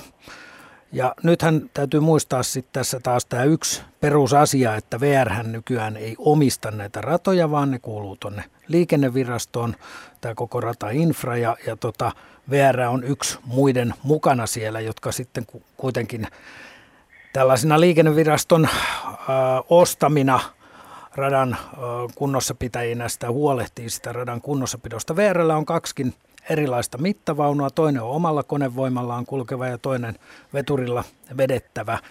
Ja näissä on sitten erilaisia mittalaitteita. Tokihan heti kun rataa kunnostetaan, jo sellainen työn jälkeinen tarkastus tehdään siinä heti. Ja, ja tota, sen jälkeen se luovutetaan tarkastettuna liikenteelle, kun se kun koko kunnostustyö on tehty. Mutta määrä ajoittain ajetaan periaatteessa koko rataverkko näillä mittavaunuilla läpi ja tota, siinä samalla sitten on myös mahdollisuus katsoa ajolangan kunto. Siellä on myös mittalaitteet sähköistetty radan ajolangan tarkastamista varten. Ja hyvin tarkat piirturit sieltä antaa kaikki epäkohdat sitten tietoon, mitä on. Ja sen jälkeen taas menee radan kunnossapitäjälle tieto havaitusta poikkeamista ja ryhdytään toimenpiteisiin. Joo, ja sitten tuo, tuosta siinä aikaisemmalle soittajalle siitä mustalaisnykäisyystä, niin minä olen ollut mon, monta kertaa siinä mukana. 70-luvulla sitä tehtiin, tehtiin mutta tuota minä en muista, että olisi otettu sitten se pako kiinni. Joo, se on ollut semmoisissa paikoissa sitten, missä on ollut vähän väkeä, vähän väkeä ottamassa sitä vaunua siellä vastaan ja on lähdetty ottaa se sitten veturilla vielä kiinnikin. Että, mutta se edellyttää jo vähän pitempää raidetta kuitenkin, mikä se menee. Joo, kyllä näin on. Ja tuo se, että milloin se on lopetettu, niin minä epäilen, että se kun se siellä Kruununkylässä tämä TK-kuljettaja teki sen yksin ja jäi sitten se vaunun väliin, härkälaiturin ja vaunun väliin ja kuoli sinne, niin Mä muistan, että se on sen jälkeen aika pian kielletty sitten. Minähän tämä. vuonna tämä oli, muistatko? Se oli 80. Minä olin suorittajana Isossa Kyrössä vielä silloin, kun tämä on Kruununkylässä saattuna. Joo, 80-luvulla. Uskoisin sen olleen kyllä muistaakseni kielletty jo sitä ennen, mutta tota noin, niin se, että mitä käytäntö oli, niin se on sitten tietysti toinen asia. Aivan. Kyllä sitä, kyllä sitä käytettiin 80-luvullakin vielä. Joo. Kiitoksia. Joo, mutta, mutta kyllä se sitten lopetettiin sen 80-luvun lopulla. Minä itsekin täällä joudun yksin tekemään vaihtotyötä Isonkyrön asemalla, niin ei siellä piti saattaa viedä, ei sitä voinut missään vaiheessa heittää. Saattaen kaikki tehtiin nämä vaihtotyöt. No niin, hyvä. Joo, tuo oli kyllä mielenkiintoinen tietää, että Että mihinkähän se ratavartijan työ on kadonnut, kun sitä ei enää täällä käytännössä näe mitenkään. Joo, siellähän on sitten, seurata sitä. Siellä on sitten tämä nykyiset rataesimiehet, jotka sitten myös sitten kulkee siellä näissä korjaustöissäkin myös sitten esimiehenä nimensä mukaisesti. Kyllä joo, mutta täällähän ei kulje kun ratatyöntekijöitä, onko tämä kahden ryhmissäkö ne kulkee mun mielestä täällä kaksi tai kolme niitä on aina ryhmässä, kun ne täällä kulkee. Joo, liikenteen alaisella radallahan siellä täytyy sitten olla aina turvamies mukana, jos siellä jotain tehdään, vaikka ei niin tehtäisi itse työtäkään. Selvä. Kiitoksia, Kiitoksia Pertti Vieri. Kiitos. Hei. Hei. Ja tuota, otetaanpa sitten taas vuorovetona täältä netin puolelta tulleena, että Lähellä Valkeakosken asemaa pikkupoikana asuneena muistan junien merkkivihellykset, varsinkin pikkuveturit, pässit vihelsivät merkkejä vaihdemiehille, kun veturit vekslasivat vaunuja ja heittivät tai veivät niitä eri tehtaiden suuntaan. Mitä nuo ö, vihellykset tarkoittivatkaan? Lyhyellä lähdettiin liikkeelle. Touko Salo on kysynyt tällaista. No niin, sukunimi kaima siellä, niin tuota... Joo, nämä pääsääntöisesti vetureiden vihellin opasteet oli vastauksia vaihtotöissä tälle opasteen näyttäjälle ja se on totta, että tällä lyhyellä kimeällä lähdettiin liikkeelle silloin, kun lähdettiin joko veturin etupään suuntaan tai vetämään vaunuja. Kaksi lyhyttä oli sitten taas vastaus työnnä opasteeseen. Sitten oli tämä heitä opaste, missä siis veturi työnsi vaunun liikkeelle niin, että se jatko sitten yksinään vauhtia, niin se oli lyhyt pitkä, lyhyt pitkä.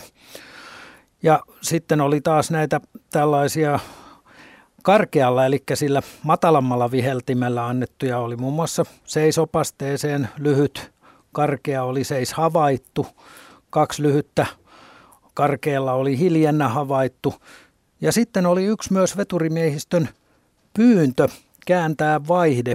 Se annettiin sitten useammalla tällaisella lyhyellä kimeällä viheltimellä. Että tässä nyt esimerkkejä näistä. No, no nämä kuuluu ammattitaitoon muistaa. Ja sitten sittenhän käytettiin vielä tämmöistä yleinen vaaravihellystä myös Joo. jossain vaiheessa. Joo, ja junaliikenteessä sitten näillä vi- vielä, tämä nyt koski vaihtotöitä, mutta sitten junaliikenteessä oli sitten vielä eri merkityksiä. Joo. Sitten meillä oli tullut jo etukäteen kysymys, jossa kysyttiin lentävä kalakukko kappaleen alkuvihellystä. Että se onkin vähän hankala kysymys, koska siitä on itse asiassa tehty hyvin monta versiota ja ja tuota, toi Matti ainakin kuunteli sen vuoden 1951 ensimmäisen versio, joka oli siinä elokuvassa. Ja mitä sinä siitä sanoit? Että... No tuota, sehän on normaali pillin vihellys, sanotaan näin, mutta onko se sitten ollut konduktöörin pilli, pikkusen epäilen sitä ääntä, mutta eikös äh, musiikkiorkestereissa ja tämmöisissä yhtyeissä, niin siellähän on myös käytetty jonkinlaista pilliä aina antamaan erilaisia efektejä. Että, että se on varmaan nyt ollut tämmöinen tämmöinen joku muu pilli kuin se ihan oikea pilli. Konduktöörin pilli ilmojo viilsi, niin hän sanotaan laulussakin. Ja sen verran sitä tutkintolta, kun Yleisradion levystöstä löytyy yhtä sun toista, että jos joku kuulija on eri mieltä, niin tuota, ihan, se on ihan perusteltua, koska kappaleesta on tehty versiot muistaakseni ainakin 61 ja 66 ja oliko 70-luvulla ja kaikki on Esa Pakarisen versioita, että niitä on useita, että siinä 66 versiossa meikäläisen maalikon korvaa kuulostikin siltä tuota ihan, ihan tuota, joltakin mahdollisesti veturin tuota, veturin vihellykseltä. Mitä sanoo se? En oikeastaan sano, vaan kysyn näiltä viisalta miehiltä tässä pöydän vastapäätä, että kun minä olen kaivannut niin kovasti konduktöörin pillin vihellystä, joka saisi sais meihin juniin nouseviin, saisi vähän, vähän reipasta vauhtia ja joka minusta toisi semmoista keski-eurooppalaista tunnelmaa. Ja mulla on semmoinen mielikuva, että jokunen vuosi sitten puhuttiinkin siitä, että konduktöörit alkaisivat asemilla pilliin puhaltaa, mutta kahdesti on kuullut, vaikka 14 vuotta reissasin Helsingin ja Jyväskylän väliä. En tiedä minne. Onko pillit pantu pussiin? No niin. Taitaa olla vähän semmoinen henkilökohtainen kysymys. Kyllä niitä pillejä on ja toiset niitä käyttää, mutta ei se kovin yleistä todella ole. Ja sanotaan näin, että yksi sellainen tavallaan aikataulun mukaiseen kulkuun liittyvä seikka kyllä olisi tietysti tällainen, että ihmiset olisi siellä junan sisällä silloin, kun sillä junalla on lähtöaika.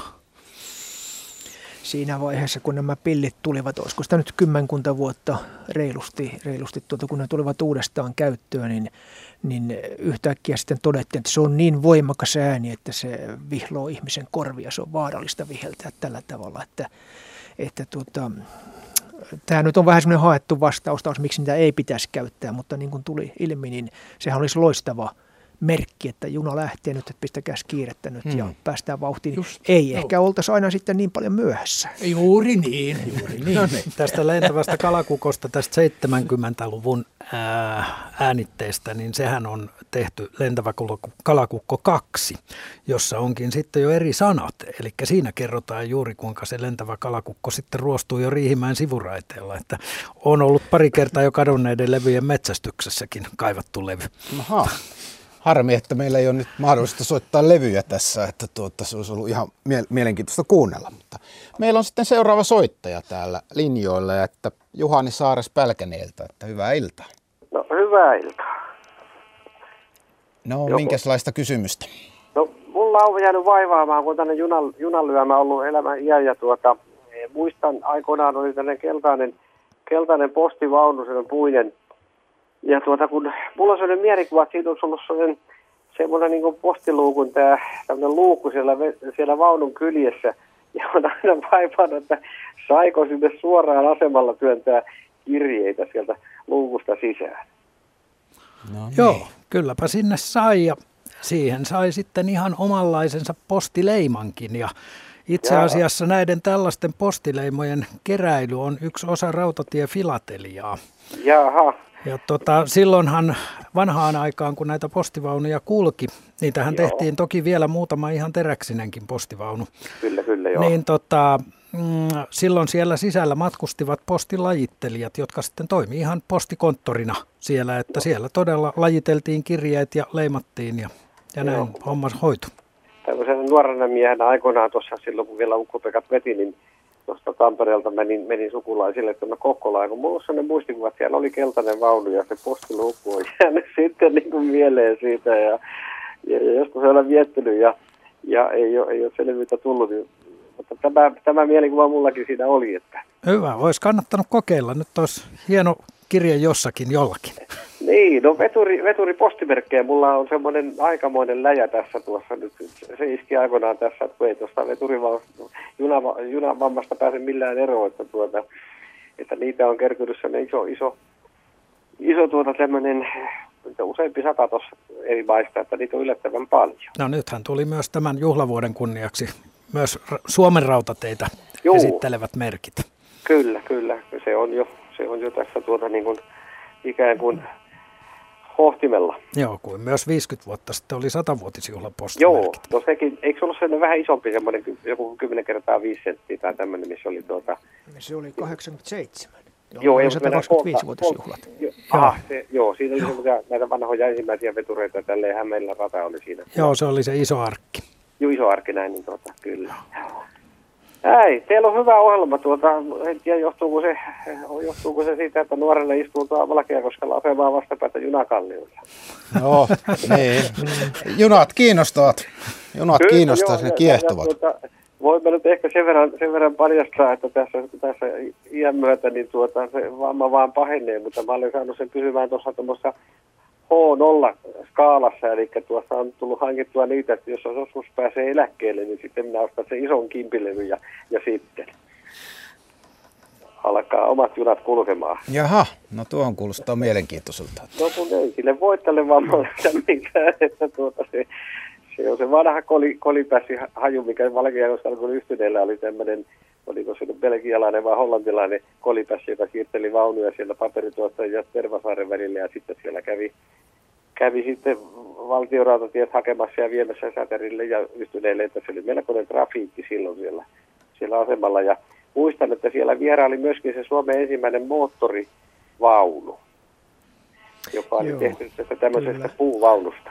Kyllä, Moottorivaunu, pitää, pitää se paikkansa. Eli siinä vaiheessa, kun ruvettiin järkeistämään, niin kuin sanottiin, rautatieliikennettä, eli, eli tämmöisillä vähempi liikennöi, vähemmän liikennöidyillä radoilla Joo. pyrittiin saamaan säästöjä aikaan, sitten hankittiin Joo. moottorivaunu, joihin riitti vaan kuljettaja ja konduktori, päästiin siitä lämmittäjästä eroon. Joo, kyllä, mutta, kyllä. mutta tuossa kun sanoit, että Valkeakosken kalliolla olet katselemassa junia, niin minäkin olin siellä pienen katsomassa jossain Jaha, vaiheessa. Ja, ja sehän oli belgialainen Tupitsen veturi, joka Joo, siellä oli siirtelemässä vaunuja olen muuten sitä onnellinen, että mä olen päässyt sen kyydissäkin. Siellä oli sellainen Suomella no. pörjä, oli veturinkuljettaja, oli tuttu. Ja tuota, niin Hieno.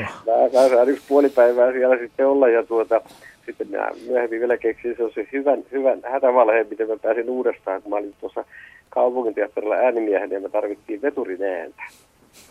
Ja tuota, ei me nyt sitä veturin sisältä tarvittu, mutta totta kai mä perillessä tullut se kiva, kun saisi tästä näitäkin ääniä, niin mä pääsin monta tuntia veturissa kulkemaan siellä sitten, että tuota, et, et, se oli sellainen mukava, mukava veturikuljettaja tämä Suomella. No niin, kiitos Juhani. Hauskoja Ei, muistoja sinulle. Kyllä on, pelkästään vaan hauskoja. No niin, otet, kiitoksia. Otetaan Joo, hei, tässä, hei. hei. Otetaan tässä pari tuota netin kautta tullutta. Tämä onkin aika mielenkiintoinen, että kuinka lujaa nykytekniikalla valmistettu höyryveturi kulkisi? Voiko tähän nyt olla vastausta, mutta aina voi spekuloida, että jos onko näitä tehty missään? Jos nyt muistan, muistan oikein, niin se kai se tekniikka tulee kuitenkin höyryssä vastaan siellä, että se on siellä noin 200 kilometrin tuntinopeudessa. Mutta kumminkin tämmöisiä. Kyllä, no sehän on saavutettu tämä 200 englantilainen Mallard ja sitten myös tämä, tämä tota, saksalainen veturi, nämähän nyt on ainakin selvät jutut. Näistä Milloinko sitten, nämä on saavutettu joskus tässä? Ne on jo kauan sitten, Aha. kauan sitten tota, ja, ja tota, näistä nyt sitten kiistellään. Myös Amerikassa on ajettu lujaa, että mikä näistä nyt sitten on se virallinen ja, ja miten se on mitattu ja mikä hyväksytään viralliseksi, niin mä en rupea erotuomariksi siinä, mutta kuitenkin en, kyllä yli 200 on ajettu höyryveturilla. Joo. Ja meillä Suomessahan sanotaan, että, tai veturimiehet sanovat, että Ukko-Pekalla olisi ajettu 135, 150, jopa 160, mutta sitten insinöörit on suorittanut laskelmia ja todennut, että tämä ei ole ihan mahdollista näin lujaa mennä. Että, hmm. et tuota, mutta onhan meilläkin, Ukko-Pekan huippunopeushan oli 110 kilometriä määritelty ja kyllä sillä nyt vähän lujempaa kuitenkin pääsee, mutta niin kuin Sakari sanoi, niin siinä tulee sitten nämä tämmöiset fysiikan lait ja, ja kaikki muut ongelmat siihen mukaan, että, että ei se ihan niin yksinkertaista ole. Joo. Joo. Täytyy tietysti miettiä, että jos lähdetään höyryturbiiniin, niin sitten mm. sit tulee erilaiset jutut. Joo. No tähän höyryyn liittyy, tätä saatiin pikkusen jo tuota, sivutakin, mutta otetaanpa että nyt, tämä on kumminkin sen verran mielenkiintoinen kysymys, että minä vuonna viimeisen kerran virallisessa henkilöliikenteessä oli, oli hetkinen, nyt tähän tuli juuri joku ilmoitus, että minä vuonna viimeisen kerran virallisessa henkilöliikenteessä oli höyryveturi käytössä. No, tätähän yritettiin 71 vuonna lopettaa toukokuussa, jolloin viimeiseksi olisi jäänyt tämä Ukko-Pekan vetämä niin sanottu Savon postijuna Pieksämäeltä Kouvolaan ja tota, matkustajat sai oikein punaiset neilikatkin siitä, mutta sitten yllättäen 74 tuli vetovoimapula ja nämä kaksi uusinta ukkopekkaa jouduttiin ottaa Seinäjoen Vaasen väliseen matkustajajunaliikenteeseen ja näistä sitten viimeinen ajo 3.6.74 sitten sen viimeisen kerran. Ja, ja nyt tämä veturi, joka silloin junan veti, niin on nyt sitten VRn omistamana museoveturina täysin käyttökuntoisena ja nähdään varmasti siellä Rautatiemuseopäivänä elokuussa sitten Hyvinkäälläkin junan edessä. No niin, sinne, sinne kaikki sitten junaharrastajat ja muutkin asiasta kiinnostuneet. Ja tuota, varmasti siitä löytyy lisätietoa Rautatiemuseon nettisivuilta vai kyllä, mitä? Kyllä. Hyvä. No sitten meillä on seuraava soittaja, eli Kyösti Vanhanen Turusta. Hyvää iltaa. Iltaa. No mitäpä mielessä? No tässä niin mä kysyn sitä, että onko teillä luetteloa noista Karjalan kannakselle eh, Viipurin ja Pietarin välille rakennettuihin asemarakennuksiin, niin tuota, ketkä porukat niitä rakenti? Mun isoisä oli nimittäin Matti Ukko Matti Vesikko, niin hänellä oli viiden miehen ryhmä, kirvesmiesporukka, joka rakenteli, mutta mä en tiedä, mahdollisesti Raivolan asema oli yksi semmoinen, minkä hän on rakentanut. Joo, eli ketkä, siis ketkä rakensivat näitä? Niin, ketkä rakensi niitä ja mitä mm. niitä rakennuksia oli sitten? No tuota, rautatierakennukset rakennettiin joko omin voimin tai sitten ulkopuolisilla urakoitsijalla tai tämmöisillä urakoitsijaryhmillä. Ja, ja näistä, se oli. Joo, ja näistä, näillä tuota, näistä saattaa olla tietoja kansallisarkistossa säilytettävässä materiaalissa, jossa on siis näitä radanrakennuskertomuksia ja yksityiskohtaisia tilikirjoja, kenelle on mitäkin maksettu mistäkin urakasta, mutta, mutta tuota, en osaa ihan tarkkaa sanoa, mitä aineistoa siellä sitten löytyy, että olisi syytä ehkä mennä kansallisarkistoon ja katsoa sieltä. No sitten täytyy mennä käymään siellä, niin saa. Mutta niistä on kuitenkin siellä säilytetty tiedot. Joistakin on, joistakin ei, että en osaa ihan tarkasti sanoa, Jaha, millä, millä tavalla joo. kaikki on sitten Kun se on vuosisadan vaihteessa suurin piirtein siitä, siitä vähän niin kuin tänne no. talvisotaan saakka, niin sitä, sitä väliä niin mä haen. Joo, no sieltä kansallisarkisto on varmaan oikea osoite. Sitten toinen kysymys on, kun mä kävin kouluun Elisenvaarasta, niin kuljin Sortavalaan usein sitä, kun isä oli rautatiellä Sortavalassa, niin tuo semmoisella lättähattua edeltävällä Ruotsissa valmistetulla moottorijuna tai vaunulla. Ja sitten se kulki sota-aikaa silloin niin häkäkaasulla.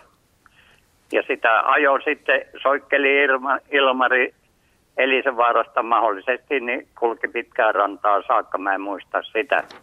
Mutta ö, tämä vaunu oli kuitenkin nopea kulkemaan. No niin, löytikö Sakari kirjastaan sen? Joo, kyllähän näitä tällaisia bensiinimoottorivaunuja oli ja tota noin, niin, niin mä nyt tästä tiedä tuota, näissä on ollut kyllä, kyllä näissä BM2 ja BM3 myös se puukaasutin on ollut, että kyllä varmaan kyseessä on ollut tällainen neljäkselinen kevyt, hyvin kevyt, jota Ruotsissa on Rautatiemuseossa jäljelläkin. Ihan samannäköisiä. Tämähän oli Hildin Carsonin valmistama, valmistama ja nämä ostettiin tosiaan Suomeen sitten tällaisia. Ja, ja näähän ei kovin pitkään ollut, nämä oli tonne tuonne, tuonne 39 valmistunut nämä myöhemmät ja 57-58 hylätty ja tuota, näitä ei nyt sitten jäänyt, jonkun aikaa oli työvaununa toinen näistä ja ne on sitten romuksi mennyt, mutta kyllä... Ne on kaikki romuna jo. Joo, muistikuva on kyllä ihan oikea varmasti. Joo, mä siinä niin usein olin kyydissä, että kun on, oli se niin sanottu vuosilippu, jolla rautatieläisten kakaras sai silloin niin aina ajaa. Kyllä. No niin, selvä. Kiitos Kiitoksia. Kiitoksia. Tähän liittyy yksi, yksi nettikysymys tietyllä tavalla tähän Karjalan tuota, kannaksella olevaan rataan, että tuota, valtiorautateiden rooli talvi- ja jatkosodan aikana oli erittäin merkittävä joukkojen, evakkojen, siviiliä sotamateriaalin kuljettajana. Suomi menetti sotien seurauksena 10 prosenttia maa-alueesta ja sen mukana valtavan määrän rautatieinfrastruktuuria ja kalustoa. Eli sinnehän jäi se Joensuu, Viipuri rata ja Karjala rata tietyllä tavalla. Että mikähän oli menetetyn omaisuuden arvo rahassa mitattuna? Olisiko meillä tästä jotakin arviota suurin piirtein? Tämän lisäksi Karjalan rautatieyhteydet piti vielä rakentaa uudelleen huom. Otettiinko tätä menetystä huomioon sotakorvauksissa tai muuta sellaista? Tästä Ei, on no, vähän kyllä, vaikea kyllä sanoa. Tuota, että... Summa on ainakin hirvittävän vaikea sanoa ja miten se halutaan arvostaa sitten, mm. sitten se. Mutta, tuota, mutta käsi... mitäpä sinne jäi oikein? No sinnehän ei rataa siis hirveä määrä, eikö totta Seppo? Joo, rata, rataa jäi hyvin paljon ja sitten jäi kalustoa ja, ja kaiken kaikkiaan nämä menetykset olivat kyllä valtion rautateille – varsin, varsin tuntuvat, mutta en minäkään minä tiedä, mitenkä niitä voisi nyt sitten, sitten niille jonkinnäköistä rahallista arvoa laskea ja varsinkin suhteuttaa sitä vielä, vielä tähän päivään. Ei se, ei se oikein, ei se mm. varmaan mikään helppo tehtävä ole. Ei tietysti sillä voisi ruveta leikittelemään asialla, että sinne jäi näin ja näin monta kilometriä ja sen rakentaminen nyt maksaa näin ja näin, näin paljon – veturit maksavat niin ja niin monta miljoonaa euroa, sinne hmm. jäi 10-20 veturia. Ja Mutta se Kannaksen rataverkosto oli ilmeisesti aika tiheä, että oliko se niin tavallaan niin kuin kaikkein tiheintä rataverkostoa Suomessa vai? Kyllä, kyllä, se oli hyvin, hyvin. Se oli, se oli varsin tiheetä, kyllä, kyllä, joo, sen takia, että tämän keskustelun aikanahan on jo, jo viitattukin siihen kannaksen niin sanottuun paikallisliikenteeseen, joka, joka tietysti oli vilkasta ja, ja sen ratoja oli paljon. Ja sitten, sitten on muistettava se, että, että Venäjän vallan loppuaikana äh, kannakselle rakennettiin myös Venäjän äh, sotilaallisia tarpeita vastaavia rataosuuksia ja niin edelleen, että kyllä se hyvin, hyvin rautaista tai kiskoista se äh, oli. No niin, mennäänpä sitten vielä. Meillä alkaa nelisen minuuttia on tässä aikaa, että ehdimme vielä tähän nopsasti ottaa yhden soittajan. Että olkaa hyvä. Halo. Halo. Joo, tässä Kristiina Saimen Espoosta. Hei. Hei. hei. Kysyisin lättähatuista, joita oli. En muista enää minä vuosina sitä. Olen itse käynyt koulua semmoisella junalla että mistä ne oli alun perin tilattiin Suomeen ja minkä takia ne oli niin vähän aikaa käytössä. Oliko ne niin heikkokuntoisia, että menivät rikki nopeasti. Ja alaluokilla vielä oli tämmöinen vanha puujuna, jolla mentiin, joka pysähtyi joka ylikäytävällä maitovaunuun nostettiin tonkkia, mutta en tiedä nostettiinko vielä siihen lättähattuun niitä, en muista sitä. No niin, mitäs me sanomme? Niin. No, olen vähän niin kuin eri mieltä tästä vähän aikaa käytöstä, kun kuitenkin, kuitenkin tuota ensimmäiset tuli jo tuolla 50-luvun alussa ja 88 vuoteen ajettiin, niin kyllä se nyt minun mielestä aika pitkä aika oli, että tuota, ehkä ihmismieli vähän muistaa asiat taaksepäin lyhyempinä. Mutta... Niin, mutta se, että ehkä minä kävin koulua junalla, niin lättähatut ei ollut silloin 50-luvun loppupuolella vielä Tampere-Pori välillä rataosuudella. Mentiin näillä junilla aina aamulla ja tultiin. Että hatut tuli vasta siinä jossain, en muista minä vuonna siinä, sille rataosuudelle. Joo, tämähän on... Ja mulla on sellainen kuva, että ne oli niin vähän aikaa. Joo, tämähän oli todellakin niin kuin sellainen äh, kova äh, valtti silloin aikanaan, kun näitä tuli. Näitähän tuli liki 200 vetovaunua plus melkein saman verran liitevaunuja näihin, näihin lättähattuihin ja niiden liikenneverkko katto lähes koko maan rataverkon ainakin tiettyinä aikoina. Ja, mutta sitten valitettavasti siinä vaan kävi niin, että tiestön parannus ja parantuminen ja sitten nämä yksityisautot saavutti tämän lättähattujen tuoman edun ja sitten jouduttiin pikkuhiljaa sitä supistaan supistaan, että siihen tämä loppu, mutta edelleenkin näitä on parikymmentä vetovaunua ajokuntoisina, jotka kesäsin suihkii ja joskus vähän talvellakin täällä ympäri Suomea. Olen, olen sitä mieltä, että maaseudulla kyllä niin huono bussiliikenne on tällä hetkellä vähentynyt, että nyt saisi lättähatut taas kevyet, eh, halvat lättähatut kulkea. Joo, no, no nyt niin. sitten varmaan ne olisi jo uutta teknologiaa ne sitten. täytyisi olla. Joo. Selvä. Joo. Kiitoksia. No niin, kiitoksia. Kuulemiin. Ei, kuulemiin. No niin, nyt meille ei taida puolisentoista minuuttia vielä tässä aikaa, että ei taida yhtään soittua mahtua. Että, mutta sen verran voisin kertoa, että tällä Ylellähän tämä rautateiden juhlavuosi ei tosiaankaan lopu tähän, että ehkä olettekin kuullut tästä Yle Teema tekee ensi juhannuksena tällaisen 13-tuntisen maratonlähetyksen junamatkalta Helsingistä Pohjanmaan kautta ihan tuonne Rovaniemelle asti. Ja tämmöistä liikkuvasta junasta ei aikaisemmin ole tehtykään suoraa TV-lähetystä ja ihmiset voi siihen osallistua tähän juhannisjunaan tulemalla asemille, asemalle tai tietysti katsomalla ja kuuntelemalla ohjelmaa juhannuksena. Sitä tulee radiosta ja televisiosta ja telkkaristahan se tulee Yle Teemalla, ja, mutta se lähettää myös suorana Saksassa ja Ranskassa Arte Kulttuurikanavan kautta ja Norjassa se esitetään jälkilähetyksenä ja yle.fi juhannusjunasta löytyy lisätietoa ja todellakin tuolta elävää arkistoa ei voi ö, tarpeeksi kehua, että sieltä tosiaan löytyy kaikenlaista materiaalia, jos junavaihde jäi päälle. Mutta nyt kiitoksia teille hyvät asiantuntijat, oli hyvästä, mielenkiintoista asiantuntevista kommenteista ja tietenkin kiitoksia teille hyvät kuulijat mielenkiintoista kysymyksistä.